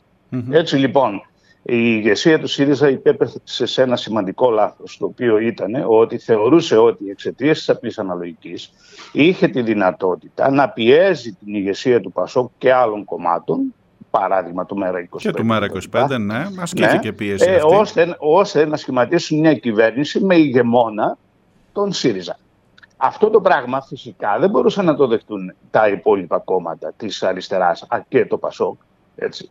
Κατανοητό αυτό, διότι στην ουσία ε, ανα, ε, μετατρεπόταν, ε, αναγόρευε σε ηγεμόνα της αριστεράς το ΣΥΡΙΖΑ. Πράγμα το οποίο όπως καταλαβαίνουμε δεν μπορούσε να το δεχτεί κανένα, κανένα από τα ναι. υπόλοιπα κόμματα. Μήπως αυτό, αυτό ήταν το βασικό λάθος στο πολιτικό μήπως σχέδιο αυ, μήπως του ΣΥΡΙΖΑ. Μήπως αυτό το βλέπουμε πιο καθαρά, γιατί εκείνη την περίοδο ο ΣΥΡΙΖΑ ήταν ακόμα 31%. Σήμερα που είναι 18%, μήπως, μήπως ναι. μας βοηθάει η πτώση αυτή να, να το δεις λίγο πιο καθαρά; Αγαπητέ Μάρια, ε, ε, στις, μην ξεχνάμε ότι στις ευρωεκλογές ο ΣΥΡΙΖΑ είχε πάρει 24%. Ναι, ναι.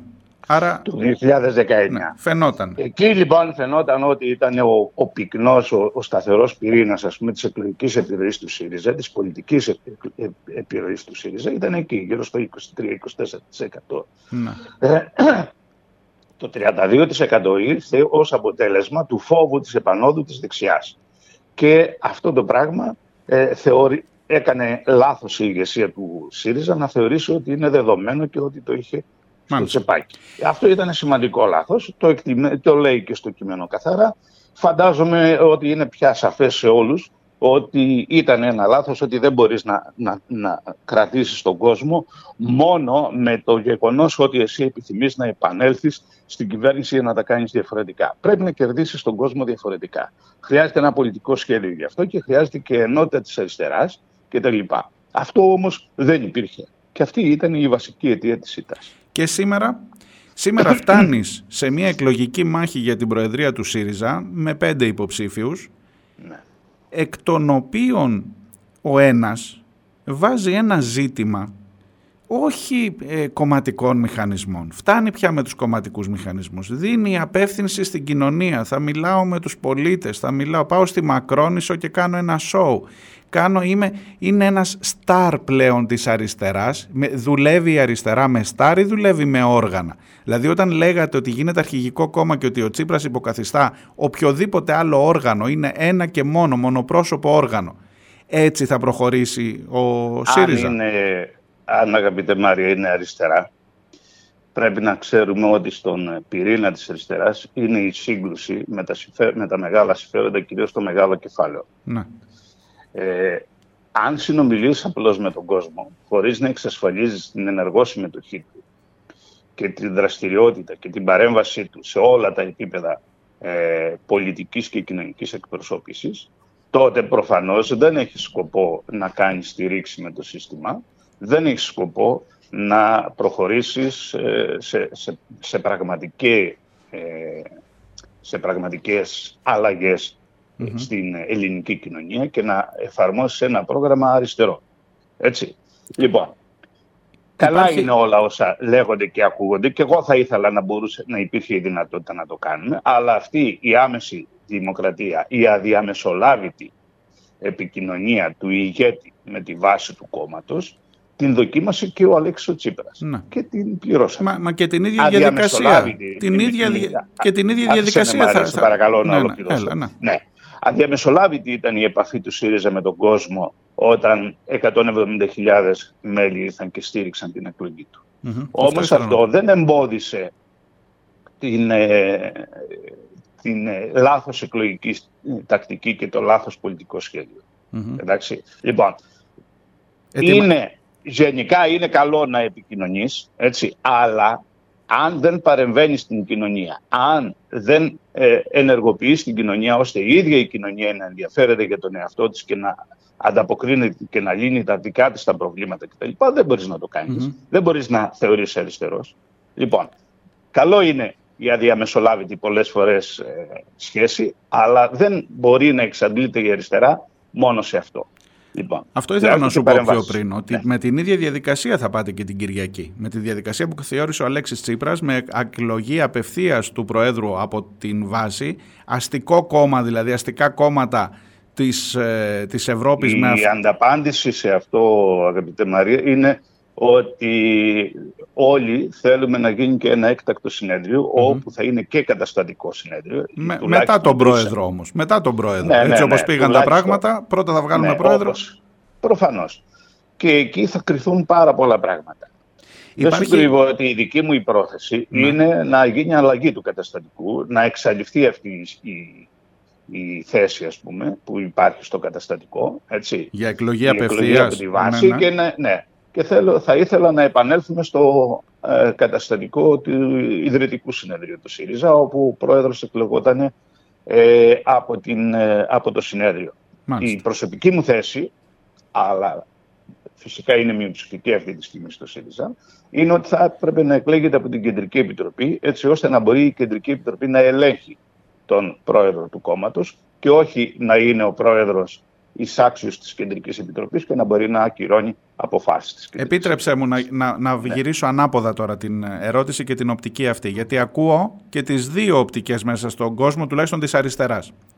Ποια όργανα, Αντώνη Βασιλείου, ποια όργανα αυτά τα οποία ε, ε, κάνουν διαδρομισμούς, αυτά τα οποία ε, χαντάκωσαν ως ένα βαθμό το ΣΥΡΙΖΑ, αυτά τα οποία λειτουργήσαν με διαφόρους ειδών, με διαφόρων ειδών, θυμάσαι την περίοδο των τάσεων και την περίοδο των συνιστοσών, με τέτοιου είδους όργανα θα, θα απευθυνθεί αριστερά στο, στο κοινό της. Καλύτερα μωρέ να έχω έναν σούπερ στάρ να, να τον ε, έχω εκεί να, να κρίνω αυτόν και μόνο και να μην έχω να μπλέκω τώρα με μια διαδικασία που είναι επίπονη και που πολλές φορές πληγώνει και ανθρώπους της αριστεράς. Καλύτερα έναν Γκασελάκη, έναν Superstar Τσίπρα, έναν Τάδε παρά να μπλέκουμε. Αυτό λέει σήμερα η κοινωνία της αριστεράς και νομίζω ότι επί αυτού έχει ευθύνη και ο ΣΥΡΙΖΑ για το ότι έφτασε να το λέει. Ή, ή κάνω λάθος στην ανάγνωση των ε, πραγμάτων; Εντάξει, και ο ε, Αλέξης Τσίπρας υπήρξε σούπερ στάρ της αριστεράς, όχι μόνο σε εθνική κλίμακα. Ο Κασαλάκης ποτέ δεν πρόκειται να υπερβεί την εθνική κλίμακα. Ο Αλέξης ο Τσίπρας ήταν φαινόμενο για την αριστερά. Μην ξεχνάς ότι ιδρύθηκε κόμμα στην Ιταλία με το όνομα με τον Αλέξη Τσίπρα. Αριστερά στην Ευρώπη με τον Αλέξη Τσίπρα κτλ. Άρα λοιπόν αυτό το έχουμε ξαναζήσει και είδαμε ότι δεν οδηγεί πουθενά. Πού είναι η αιτία κατά τη γνώμη Τα όργανα δεν έχουν ευθύνη. Τα όργανα δεν έχουν μισό ευθύνη. Λεπτό, μισό λεπτό. Ναι. ναι. φυσικά και έχουν ευθύνη τα όργανα, αλλά έχει σημασία και η διαπαιδαγώγηση της αριστεράς, ας πούμε, κτλ. Mm. Συμφωνώ. Δηλαδή, ε, ο ΣΥΡΙΖΑ, η αριστερά μάλλον για χρόνια στην Ελλάδα, ζούσε και ανέπνεε μέσω των αυτοδιοικητικών κινήσεων και μέσω της παρουσίας της στους συνδικαλιστικούς φορείς, στην, ε, στους υπόλοιπους θεσμούς κοινωνικής εκπροσώπησης. Ναι. Ε, εκεί λοιπόν η αριστερά για πολλά χρόνια κυριαρχούσε. Σε πάρα πολλούς Δήμους είχαμε αριστερούς δημάρχους κτλ. Το Δημοτικό Συμβούλιο δεν ήταν αριστερή. Ήταν άνθρωποι του Μόχλου κτλ. Όμως η αριστερά είχε πάρα πολύ σημαντικά στελέχη, τα οποία ε, ήταν και ο πυρήνας πάνω στον οποίο οργανώθηκε και ιδρύθηκε ο ΣΥΡΙΖΑ. Και είχε φυσικά και στελέχη με σημαντική παρουσία στον, ε, ε, διεκδικητικό χώρο, στα κινήματα, στα, στα, θέματα των δικαιωμάτων, φυσικά. Και τα λοιπά. Αυτό είναι. Και τα ναι, λοιπόν, πού είναι ο κόσμος αυτό σήμερα, πού είναι ο ε, ΣΥΡΙΖΑ στην αυτοδιοίκηση, πού είναι στα σωματεία, λοιπόν, στα συνδικάτα; άφησε όμως να το απαντήσω. Ναι. Ε, από το 2009 και μετά, όταν ήρθε ο Καλλικράτης και άρχισε να, ε, να πηγαίνουμε σε πολύ μεγαλύτερα σχήματα αυτοδιοικητικά, όπου, για παράδειγμα, για να φτιάξει ψηφοδέλτιο στο Δήμο Ηρακλείου χρειάζεται 360 υποψηφίους η αριστερά αδυνατούσε από οικονομική άποψη αλλά και από άποψη έβρεση τελεχών να φτιάξει ψηφοδέλτια. Έτσι λοιπόν δημιουργήθηκε μια κατάσταση όπου η αριστερά αυτή τη στιγμή είναι απογυμνωμένη από μεσαία στελέχη. Δεν είναι στελέχη τα οποία είναι έμπειρα σε διεκδικήσεις, δεν, είναι δεν υπάρχουν στελέχη τα οποία γνωρίζουν τις καταστάσεις σε βάθος ας πούμε κτλ. Με αποτέλεσμα αυτό η όποια λειτουργία των οργάνων να εκφυλίζεται σε τυπική. Αυτό είναι το μεγάλο πρόβλημα και αυτό το στίχημα φαίνεται να το κερδίζει ο Βορύδης που ήρθε με ένα καινούριο νόμο, έκανε ακόμα πιο δύσκολη την κατάσταση, ο νόμος του Θεοδωρικά. έτσι, με αποτέλεσμα τώρα, για παράδειγμα, για να στηθεί ένα πλήρες ψηφοδέλτιο στο Δήμο Χερσονήσου, να χρειάζονται 340 άτομα. Ναι. Ποιος υποψήφιος της αριστεράς θα μπορούσε να αντέξει να το κάνει αυτό εδώ. Μόνο με συνδρομή από τους ξενοδόξους και τα λοιπά. Αλλά όπως καταλαβαίνεις, μεγάλο κεφάλαιο και αριστερά είναι σε διάσταση. Ναι, αν πας να ζητήσεις δηλαδή συνδρομή από εκεί θα χάσεις. Ή θα έχεις, ή θα έχεις να ξεπληρώνεις, έτσι, ή θα έχεις να ξεπληρώνεις γραμμάτια μετά. Ακριβώς. Ωραία, άρα, άρα, λοιπόν, άρα μου μιλάς για μία λοιπόν, νίκη. Θέλω, να πω, ναι, θέλω λοιπόν να πω ότι είναι μια κατάσταση την οποία πρέπει να την έχουμε υπόψη μας. Έτσι ότι δεν είναι εύκολη η ανασυγκρότηση του ΣΥΡΙΖΑ με βάση τις αρχές της ριζοσπαστικής αριστεράς. Και θα κυλήσει πολύς ε, χρόνος μέχρι να πάμε σε μια τέτοια κατάσταση. Και χρειάζεται υπερπροσπάθεια ώστε τουλάχιστον ε, στα κινήματα τα αυτοδιοικητικά και τα λοιπά να έχουμε μια σημαντική παρουσία με θέσεις, με προτάσεις και να, να αποκτήσουν και εμπειρία τα στελέχη του ΣΥΡΙΖΑ ώστε να μπορούν να αντιμετωπίσουν τις καταστάσεις.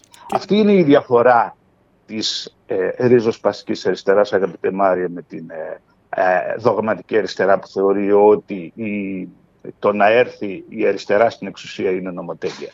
Δεν είναι νομοτέλεια. Έχει προϋποθέσεις. Πρέπει εγώ, να συμμετέχεις εγώ συζητώ, ενεργά. Εγώ συζητώ κυρίως, Αντώνη, για τον τρόπο γιατί τελικά ναι. υπάρχει ριζοσπαστική, υπάρχει δογματική και από ό,τι φαίνεται υπάρχει πλέον και μια επικοινωνιακή lifestyle αριστερά. Μέχρι ναι. να φτιάξω σωματεία, συνδικάτα, αυτοδιοίκηση, να μην μπορώ να φτιάξω συνδυασμούς, μέχρι να φτάσω από το Σύλλογο Γονέων και Κιδεμόνων μέχρι τη Συνομοσπονδία Εργατών Ελλάδος, μέχρι να την κάνω όλη αυτή τη διαδικασία. Μωρέ, βάλω έναν superstar μπροστά να τραβάει το κάρο ε, έχει μια λογική αυτό. Δηλαδή το λέω μεν ναι. ηρωνικά και με ύφος, γιατί προφανώς διαφωνώ, αλλά έχει μια λογική που έχει απήχηση στην κοινωνία. Α το δούμε. Ναι, αλλά να μην ξεχνάμε ότι μπροστά μας έχουμε και δύο πολύ μεγάλες μάχες. Έχουμε τις δημοτικές και περιφερειακές εκλογές και έχουμε και τις ευρωεκλογές του χρόνου. Ναι. Επομένως, η όποια ηγεσία και όποιος superstar θα κρυθεί και με βάση αυτά τα κριτήρια το αν είναι ικανός να συσπηρώσει ή να μην συσπηρώσει ή να αποσυσπηρώσει το ΣΥΡΙΖΑ. Συγγνώμη, ε, υπάρχει καμία λοιπόν, ελπίδα να μην είναι μπλε ο χάρτης των περιφερειών, να μην ξαναέχουμε αυτό, μπλε χάρτη. Ε, δηλαδή αυτό τώρα... και με ευθύνη του κυρίου Αρναουτάκη θα γίνει.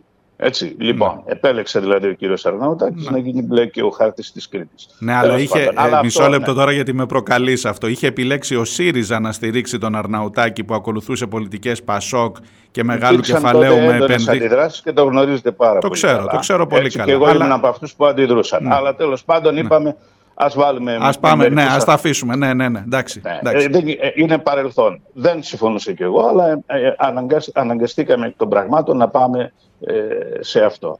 Αυτό που έγινε όμως με την ηγεσία του Αρναουτάκη ήταν διασπάθηση όλων των ΕΣΠΑ, έτσι. Mm-hmm. Τα μετέτρεψε ουσιαστικά σε κόλληβα. Δεν υπήρχε ένα ενιαίο σχέδιο, ας πούμε, ούτε από την κεντρική κυβέρνηση, ούτε τοπικά, ώστε να, να, να γίνουν έργα υποδομής σοβαρά και αναπτυξιακά. Έτσι. Αντί δηλαδή να γίνουν αντιπλημμυρικά έργα που πνίγει και η Χερσόνησος ή αντί να δώσουμε άλλες προτεραιότητες πέρα από τον μαζικό τουρισμό κτλ.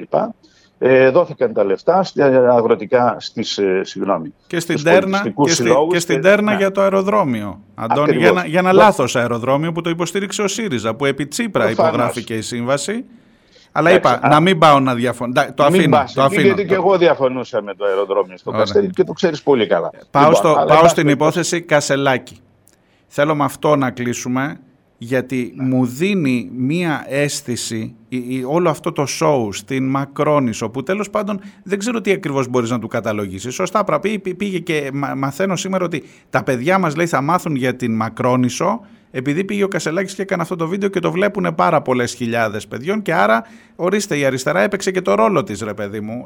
Αυτό είναι που με βγάζει από τα ρούχα μου. Εντάξει, τώρα δεν θέλω να σχολιάζω υπερβολές στην διατύπωση της όλης κατάστασης. Έτσι. Λοιπόν, προφανώς και δεν ισχύει τίποτα από όσα ε, λέγονται για επικοινωνιακούς λόγους. Κατά τη γνώμη μου αυτό που επιχειρείται είναι μια μόχλευση συναισθημάτων και ταυτίσεων ε, με, τη μακρόνηση, με τη μακρόνηση που έχει ο κόσμος της αριστεράς για να υπάρξει μια μεγαλύτερη αποδοχή στο πρόσωπο του ε, κυρίου Κασελάκη. Ναι. Ο Τσακαλώτος ζήτησε συγγνώμη. Ο, ο ζήτησε συγγνώμη εκ μέρους του ΣΥΡΙΖΑ. Να το σχολιάσω λίγο μετά αυτό. Ναι, αυτό ναι. όμως που ηχεί πολύ περισσότερο ως παράδοξο δεν είναι το ότι πήγε ε, στη Μακρόνισσα. Αυτό που έχει περισσότερο παράδοξο είναι ότι για πρώτη φορά στην παγκόσμια ιστορία βλέπουμε κάποιον ο οποίος γίνεται μέλος του κόμματος δύο μήνες πριν να διεκδικεί και την ηγεσία του κόμματος. Και στο παρελθόν έχουν υπάρξει κόμματα μίας χρήσεως όπως ήταν το ποτάμι, αλλά ο κύριος Θεοδωράκης, όταν ίδρυσε το ποτάμι, είχε μια 15 ε, ετή τουλάχιστον παρουσία στα μέσα μαζικής ενημέρωσης και ήταν αρκετό γνωστός για τις θέσεις του και προφανώς ιδρύθηκε το ποτάμι για να ανακοπεί η εκρηκτική άνοδος του ΣΥΡΙΖΑ κτλ. Εδώ τώρα δεν υπάρχει ιστορικό προηγούμενο τέτοιου φαινομένου. Δηλαδή, πολύ γρήγορα αυτό το πράγμα θα ξεφουσκώσει και θα ξαναπάμε όταν θα πάμε στο διετάφτα και θα απαιτηθούν συγκρούσεις με την σκληρή πραγματικότητα. Τώρα είναι μια προεκλογική φάση και αυτό θα περάσει. Αλλά όταν θα απαιτηθούν συγκρούσεις με την πραγματικότητα και θα πρέπει ο κάθε ένας από τους υποψηφίους να παρουσιάσει ένα πλήρες σχέδιο, γιατί κανείς δεν έχει παρουσιάσει πλήρες σχέδιο, ε, ε ψήγματα σχεδίου υπάρχουν στις θέσεις της κυρίας Αχτσιόγλου και του κυρίου Τσακαλώτου κτλ. Πιο πολύ στον κύριο Τσακαλώτο. Αλλά ένα πλήρες πολιτικό σχέδιο δεν υπάρχει σε κανένα από τους πέντε Αυτό θα το δούμε στη συνέχεια. Τώρα κρίνεται το ποιος θα είναι η ηγεσία. Είπαμε, είπαμε γιατί δεν υπάρχει. Γιατί πήγε το, η εκλογή Προέδρου μπροστά από το συνέδριο. Γιατί το σχέδιο αποφασίζεται σε συνέδριο. Δεν λέει ο καθένας ότι του κατέβει. Τουλάχιστον αυτό ξέρω εγώ από την αριστερά όπως την έχω βιώσει. Το πολιτικό σχέδιο, ναι. Ε, κοιτάξτε εκεί. Ε, το πολιτικό σχέδιο είχε προαποφασιστεί από το, προηγού, από το συνέδριο ναι. και το προηγούμενο, το εννοώ του 2022. Ναι. Ε, είχε προαποφασιστεί το βράδυ των εκλογών του 2019. Ναι. Η διεύρυνση και η, η κυβέρνηση προοδευτικής συμμαχίας είχε προαποφασιστεί. Δεν αποφασίστηκε στο, στο συνέδριο, απλά το συνέδριο το επικύρωσε και επικύρωσε κάποιες καταστατικές αλλαγές. Τώρα, ε, τα ζητήματα που, που έχει μπροστά του ο ΣΥΡΙΖΑ είναι στρατηγικής σημασίας. Αν δεν γίνει έκτακτο συνέδριο, το οποίο να έχει και καταστατικό, να, να βάλει υπόψη του και τα ζητήματα του καταστατικού και τον τρόπο εκλογής των οργάνων και τον τρόπο λειτουργίας και να ανασυγκροτηθεί το κόμμα και να έχει παρουσία σε όλες τις κοινωνικές διεκδικήσεις και τα λοιπά και σε όλα τα μέσα και σε, όλους, σε όλα τα φόρα κοινωνικής και πολιτικής εκπροσώπησης, δεν, υπά, δεν θα ανασυγκροτηθεί έτσι. Και θα, δυστυχώς θα ανεχτούμε μια κατάσταση ε, παρατεταμένη ήττα της αριστεράς. Ενώ η εκλογική νίκη που πέτυχε η Νέα Δημοκρατία δεν είναι αυστηρά, δεν είναι πολύ σταθερή. Μην ξεχνάμε ότι στις επαναληπτικές εκλογές του Ιουνίου η Νέα Δημοκρατία έχασε 1% σε επιρροή. Και είχε και πολύ μεγάλη αποχή και λοιπά. Αλλά τελικά το ποσοστό έγραψε αυτό. Ναι. Και παρά το αυτό, ε, έχασε, έχασε από αυτό. Άρα λοιπόν η εκλογική σταθερότητα του κυβερνώντος κόμματος δεν είναι δεδομένη. Το πρόβλημα είναι ο ΣΥΡΙΖΑ να Εσύ τι κάνεις. Το, Εσύ τι κάνεις. το πολιτικό σχέδιο το οποίο θα, βάλει, θα βάλει τα οραματικά στοιχεία, θα ενεργοποιήσει την κοινωνία να διεκδικεί και να βάζει και ζητήματα ανατροπής της κατάστασης όπως είναι σήμερα. Για να κλείσουμε, για να κλείσουμε. μια ειλικρινή απορία. Υπάρχει περίπτωση να βγει ένας πρόεδρος με ό,τι πολιτικό σχέδιο έχει παρουσιάσει ο καθένας από τους πέντε και μετά να έρθει ένα συνέδριο και να επιβάλλει ένα άλλο σχέδιο που θα το υπηρετήσει ο πρόεδρος που είχε κάτι διαφορετικό στο μυαλό του. Το λέω όσο πιο απλοϊκά μπορώ για να, για να πάρω μια σαφή απάντηση. Υπάρχει τέτοια περίπτωση; Μπορεί να γίνει αυτό; Δεν το αποκλείω δύσκολο, αλλά δεν το αποκλείω.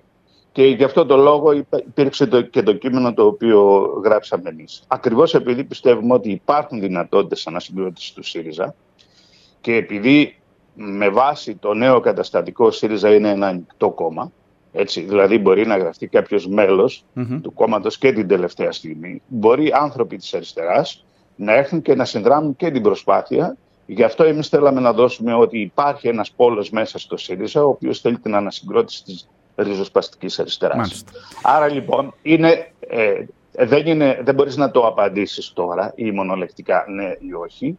Είναι θέμα το οποίο θα το διεκδικήσουμε. Εμείς ως η ομάδα που υπογράφουμε αυτό το κείμενο θέλουμε την επαναφορά της ριζοσπαστικής αριστεράς μέσα στο ΣΥΡΙΖΑ.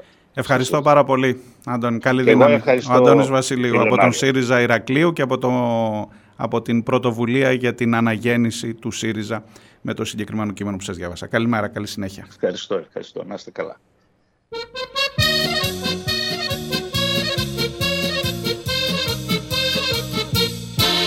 Una mattina son svegliata, oh bella ciao, bella ciao. Διάλειμμα εμείς και έρχομαι σε λίγο.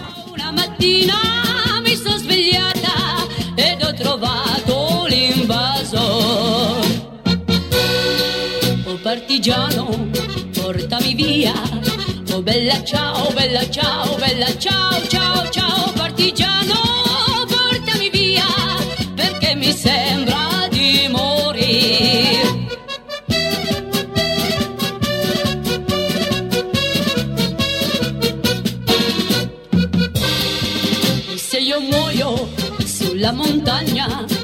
bella ciao,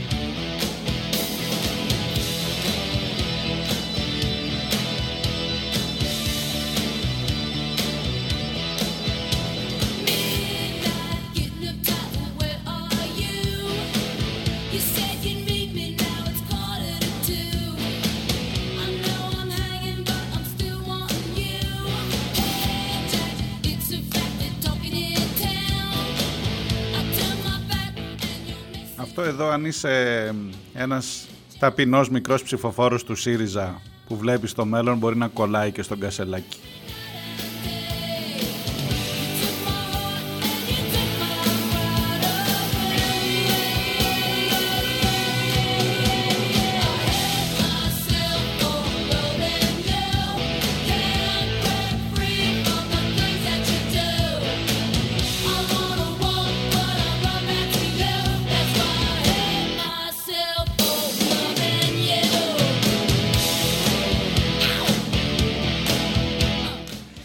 Ακούτε πίσω σελίδες, είμαστε στην 5η 14 του Σεπτέμβρη με διάφορες σκέψεις και για όσα ζούμε γύρω μας και για το πολιτικό διακύβευμα και για την αριστερά. Μια συζήτηση που πονάει, που πληγώνει, που έχει πολύ δρόμο. Μακάρι, είπε ο Αντώνης Βασιλείου πριν, ότι έρχονται τα πράγματα, γυρνάει η ιστορία, όχι νομοτελειακά, εσύ τι γυρνάς, δεν γυρνάει μόνη της. Αλλά αυτή τη στιγμή είμαστε σε ένα κάτω σημείο. Είναι ένα σπιράλ της ιστορίας, τα έλεγε και ο Θόδωρος Αγγελόπουλος αυτά. Είναι ένα σπιράλ της ιστορίας, κάποτε έχει πάνω, κάποτε έχει κάτω. Σήμερα είσαι κάτω. Δεν ξέρω αν έχει πιο κάτω να πας. Αλλά σήμερα ε, το να προσβλέπεις Ξέρετε, η, η εσωκομματική διαδικασία στο ΣΥΡΙΖΑ είναι κάτι το οποίο πρέπει να γίνει απόλυτα σεβαστό. Το γεγονός ότι θα πάνε να ψηφίσουν με ένα δίευρο όποιος θέλει, αριστεροί, δεξιοί, κεντρώοι, ε, για να βγάλουν πρόεδρο ενός αριστερού κόμματος, εμένα με τρελαίνει. Πραγματικά σας το λέω. Δηλαδή δεν, δεν. Υπήρχαν φωνές που έλεγαν ότι τα συστήματα αυτά που έβαλε ο Τσίπρας, που μετέτρεψε τον ΣΥΡΙΖΑ σε ένα αρχηγικό αστικό κόμμα, δεν ήταν στη σωστή κατεύθυνση και αποδείχτηκε. Υπήρχαν και άλλες φωνές που έλεγαν αφήστε τώρα την κομματική γραφειοκρατία και τους κλειστούς διαδρόμους και τα γραφεία εκεί της Κουμουνδούρου κλπ. Και, και πάμε στον κόσμο, στο λαό. Έτσι γίναμε κυβέρνηση. Έτσι δεν γίνεται έτσι κυβέρνηση το 2015. Το 12, 13, 11, 10 πιο πριν δεν γίνεται έτσι κυβέρνηση. γίνατε επειδή ακούσατε τον κόσμο των κινημάτων κάτω. Τότε υπήρχε μια μαγιά κάτω που έλεγε ότι πρέπει να αλλάξει. Και άλλαξε και τον προδώσατε μετά τον κόσμο αυτό. Ξεκάθαρα πράγματα. Και αφού τον προδώσατε και αφού έφτασε σε όλη αυτή την ιστορία με μνημόνια και, και, και τώρα μην τα ξαναπούμε, μην ανοίγω τώρα και άλλες πληγές, φτάνεις μετά την ήττα να περιμένεις ένα μεσία να πάει στη Μακρόνισο να σου πουλήσει λίγο lifestyle θυμώνω με την υποψηφιότητα Κασελάκη να σου πω κάτι. Να σου πω κάτι και απόλυτα ειλικρινά. Αν είσαι σε ένα κόμμα ε, αντίπαλο του ΣΥΡΙΖΑ ξέρετε με ποιον μιλάτε τα είπαμε και με τον Αντώνη και είπαμε ότι θα κάνουμε μια συζήτηση που η προεκλογικά δεν θα μπορούσαμε να την κάνουμε μέσα στην ένταση μπροστά στις κάλπες. Εάν είσαι σε ένα κόμμα που θέλει να είναι αριστερό, λες ρε παιδί μου τι θα ήθελα περισσότερο να πάει να βγάλει το αντίπαλος, να βγάλει τον πιο δεξιό υποψήφιο για να ξεκαθαρίσει ήρα από το στάρι και να έχω να κερδίζω αν θέλεις κιόλας. Και πολιτικά και εκλογικά κλπ. Λοιπόν, νομίζω θα ήταν μια κοντόφθαλμη λογική αυτή, μια κοντόφθαλμη πολιτική. Το να πάει ο ΣΥΡΙΖΑ όσο γίνεται πιο δεξιά με τέτοιου είδους λογικές είναι κακό για την κοινωνία πρώτα και μετά για το ΣΥΡΙΖΑ. Είναι κακό για την αριστερά. Ε, ο Βαρουφάκης ας πούμε στην ε, συνέντευξη τύπου στη Θεσσαλονίκη είπε θα θέλαμε πάρα πολύ να έρθει να επιστρέψει ο ΣΥΡΙΖΑ στην αριστερά αλλά δεν το βλέπω. Και νομίζω ότι δεν είναι ψέμα. Τέλος πάντων καταλαβαίνω ότι οι εξελίξεις θα μας προλάβουν έτσι κι αλλιώς. Οι εξελίξεις βάζουν έναν κόσμο που δεν τον εκπαίδευσες, είπε μια πολύ σημαντική κουβέντα ο Αντώνης Βασιλείου πριν.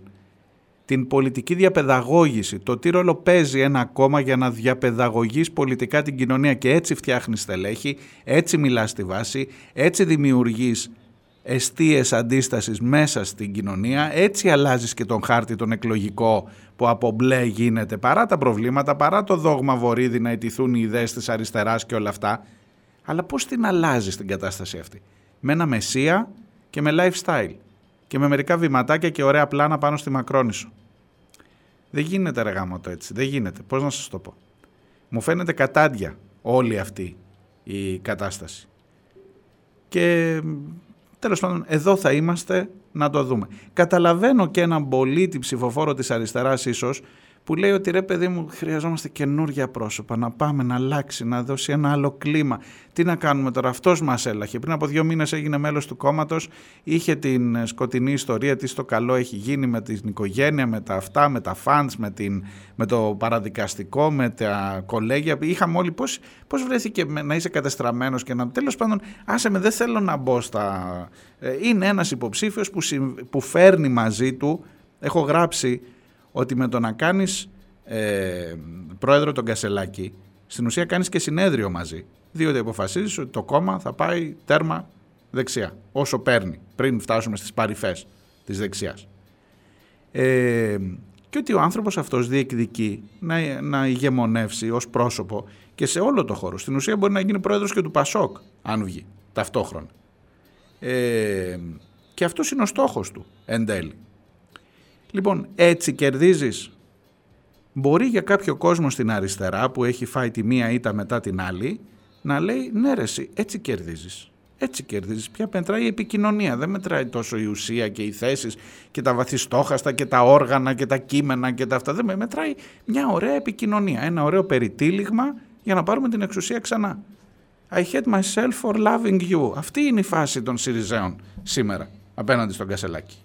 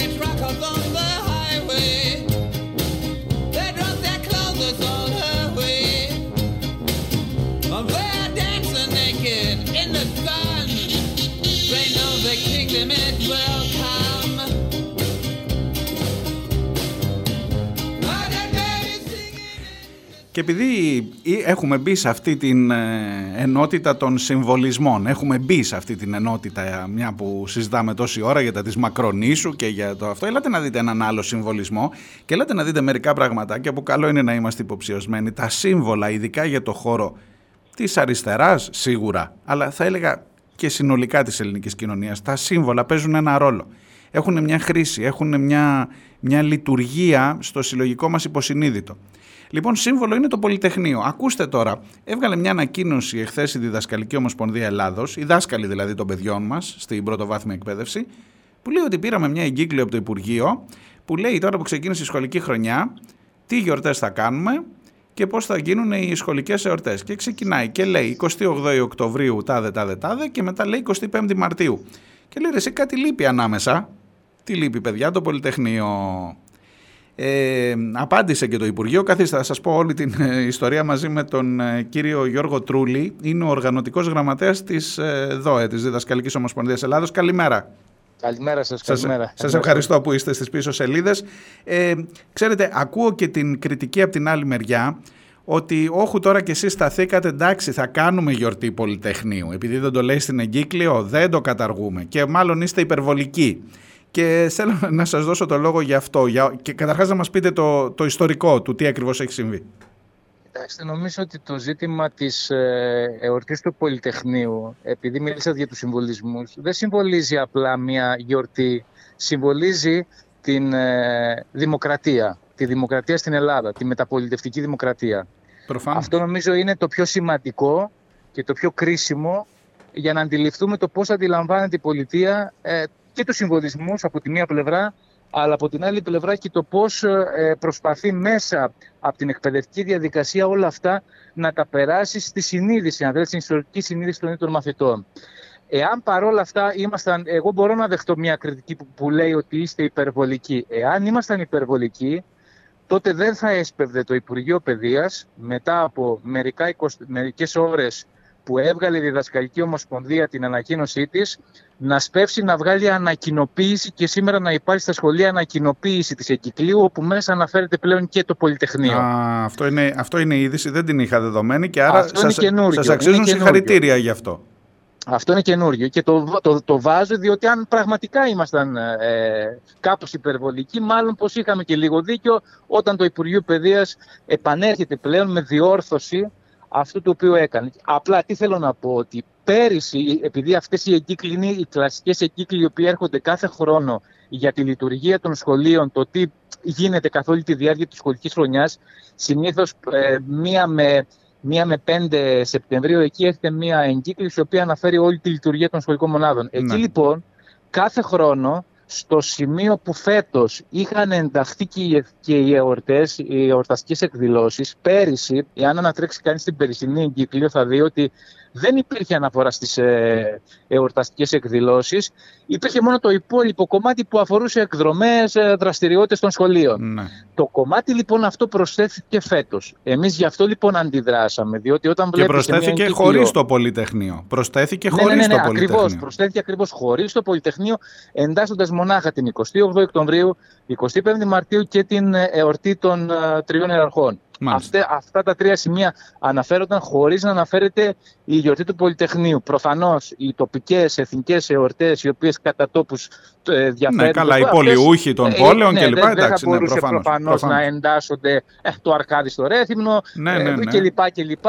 Μάχη της Κρήτης και του καθεξής. Αυτά προφανώς δεν μπορούν να προβλέπονται μέσα σε μια γενική εγκύκλωση. Αλλά, ναι, αλλά το Πολυτεχνείο ε, δεν είναι μόνο για την Κρήτη και όχι, μόνο για τη Θεσσαλία. Θέλω να πω, ότι αυτό ήταν λοιπόν κρίσιμο και έπρεπε με κάποιο τρόπο να υπάρχει αντίδραση. Ε, κάποιοι λένε βέβαια ότι το προεδρικό διάτομο το οποίο προβλέπει τις συγκεκριμένες εορτές προφανώς δεν μπορούν να αντικατασταθούν από μια εγκύκλιο. Ναι. Αυτό είναι αληθές και αυτό είναι μια πραγματικότητα. Ναι. Όμως, το γεγονός όμως ότι γίνεται μια επιλογή μέσα σε ένα προγραμματισμό σχολικής ε, ζωής να αφαιρείται αν θέλετε και έχοντας το, το, το, ιδιαίτερο βάρος και συμβολισμό αλλά αν θέλετε και μια περιραίουσα ατμόσφαιρα η οποία τη ζήσαμε λίγο τα προηγούμενα χρόνια ναι. ε, στο Υπουργείο Παιδείας ε, με, με, με, με, Υπουργό Παιδείας την κυρία Κεραμέως όπου υπήρχε μια ατμόσφαιρα σχετικά και αν θέλετε και εκείνες τις ημέρες, τις ημέρες του Πολυτεχνείου βλέπαμε και προσπάθειες από τη μία πλευρά παραχάραξης της ιστορίας, το τι ακριβώς ναι, συνέβη ναι, στα γεγονότα του Πολυτεχνείου. Το Πολυτεχνείο ενοχλεί κύριε Τρούλη. Το Πολυτεχνείο ακριβώς. ενοχλεί και ενοχλεί όλα αυτά τα χρόνια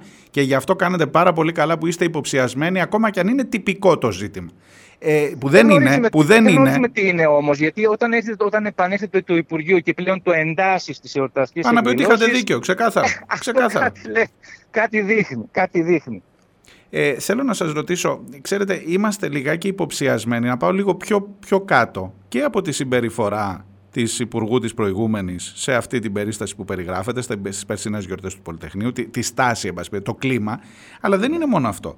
Εδώ έχεις μια κυβέρνηση που λένε τα στελέχη της να ιτηθούν οι ιδέες της αριστεράς, για παράδειγμα. Το Πολυτεχνείο δεν είναι μόνο της αριστεράς φυσικά, είναι όλου του λαού. Αλλά βάζει, βάζει και τέτοιου είδους ζητήματα μες στην κοινωνία. Ενός Υπουργείου Παιδείας που έχει βγάλει τα μαθήματα όπως η κοινωνιολογία, που, γιατί τα, η κοινωνιολογία κάνει τα παιδιά μας αριστερά. Θυμάστε τι έλεγε ο Άδωνης Γεωργία. Θέλω να πω, υπάρχει μία σειρά από γεγονότα. Μέσα στην πανδημία ζήσαμε απαγόρευση συναθρήσεων σαν αυτές που ήταν στη Χούντα άνω των τεσσάρων ατόμων για να, με, τη, με, τη, με το πρόσχημα της προστασίας της δημόσιας υγείας και ήταν ακριβώς για, το, για τις πορείες του Πολυτεχνείου για να μην γίνουν. Ήταν μια πολύ καλή ευκαιρία να μην γίνουν οι πορείες του Πολυτεχνείου. Θέλω να πω υπάρχει μια σειρά από γεγονότα που μας κάνει όλους να είμαστε υποψιασμένοι. Κύριε, μην, μην πάμε πολύ μακριά. Εγώ θα σας αναφέρω συγκεκριμένες νομοθετικές ρυθμίσεις. Νόμος Χατζηδάκη. Ο νόμος Χατζηδάκη, ξέρετε, έχει μείνει στην ιστορία ως ο νόμος που, ο αντιεργατικός νόμος που ναι. χτυπάει το 8ωρο κλπ. Όμως, στον ίδιο ακριβώς νόμο, και είναι κάτι το οποίο ε, το αναφέρω πολλές φορές έτσι σαν παράδειγμα, ε, όταν θες να χτυπήσεις την εργασία, ταυτόχρονα πρέπει να χτυπήσεις, το λέω γιατί ιστορικά το είδαμε πώς εφαρμόστηκε στην Αγγλία επί Θάτσερ, ναι. έτσι, το νεοφιλελεύθερο δόγμα, ουσιαστικά κάπως έτσι λειτουργεί. Όταν χτυπάς την εργασία, χτυπάς ταυτόχρονα και τα συλλογικά όργανα και τις συλλογικές δράσεις, συγκεντρώσεις, απεργίες κλπ. Ναι. Στον νόμο λοιπόν αυτό αναφέρεται, αναφέρονται οι, οι προϋποθέσεις προκήρυξης απεργιακών κινητοποιήσεων και συγκεντρώσεων.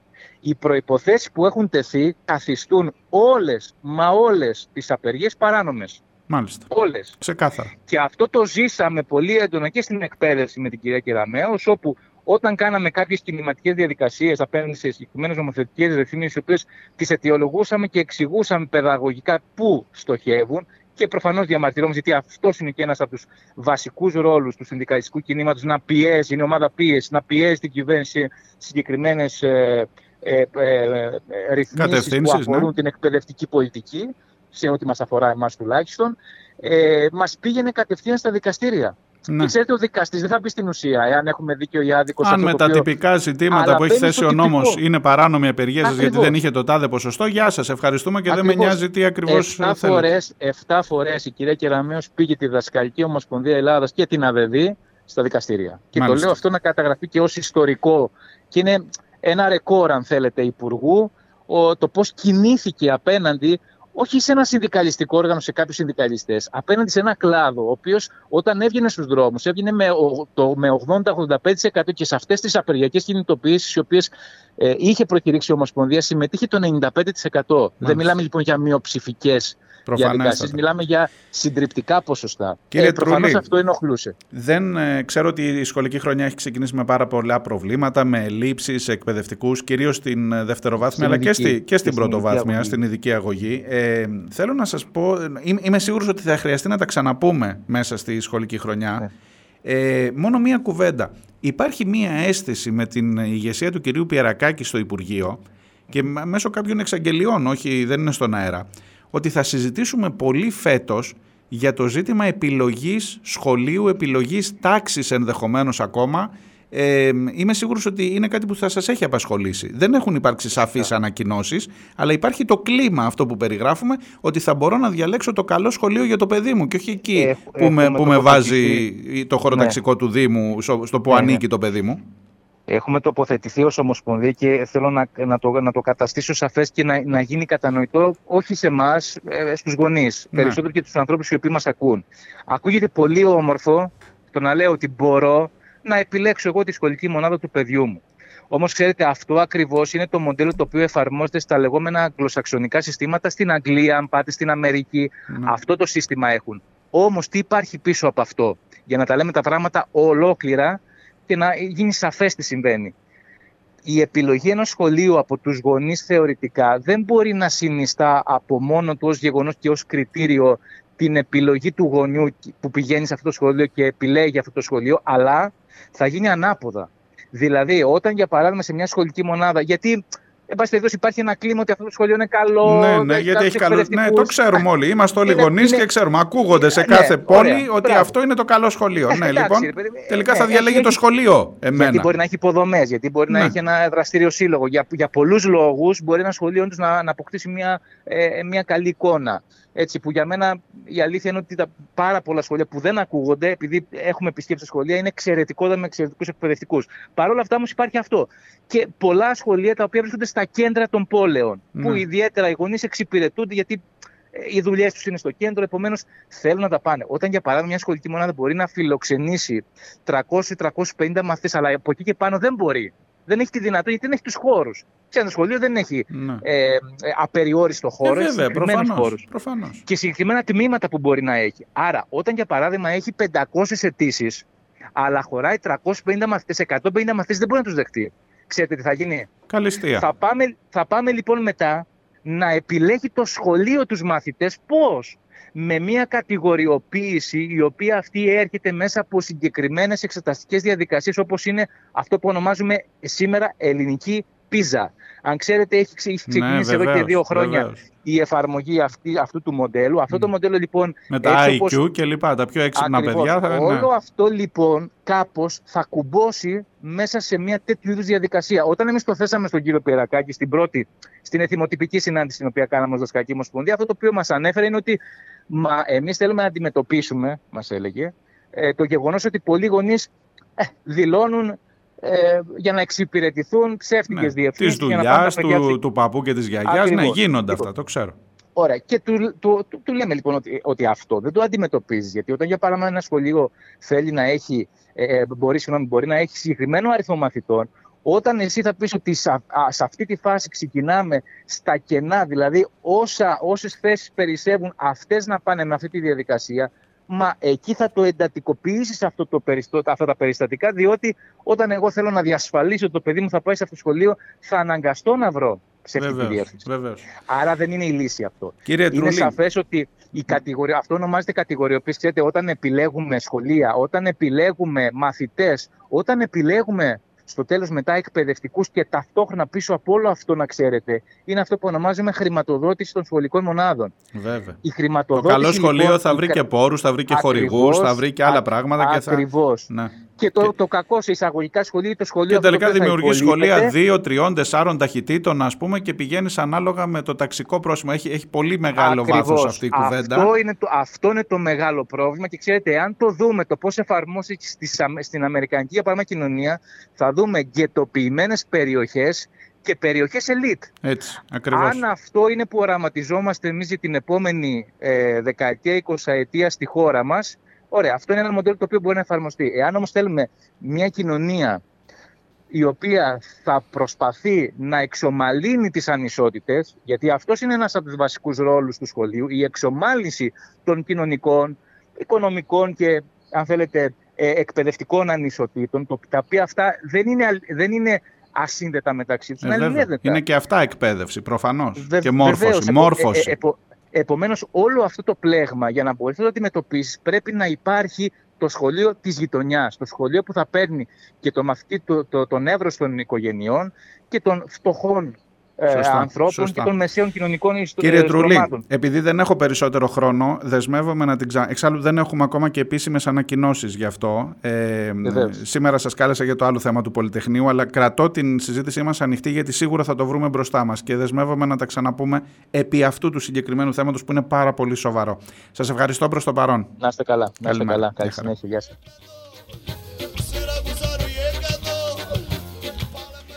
Τέλος για μας, για τις πίσω σελίδες σήμερα. Τα λέμε αύριο τις ίδιες ώρες. Ήταν ο Γιώργος Τρούλης, οργανωτικός γραμματέας της Διδασκαλικής Ομοσπονδίας Ελλάδος. Γεια σας, να είστε καλά και να προσέχετε.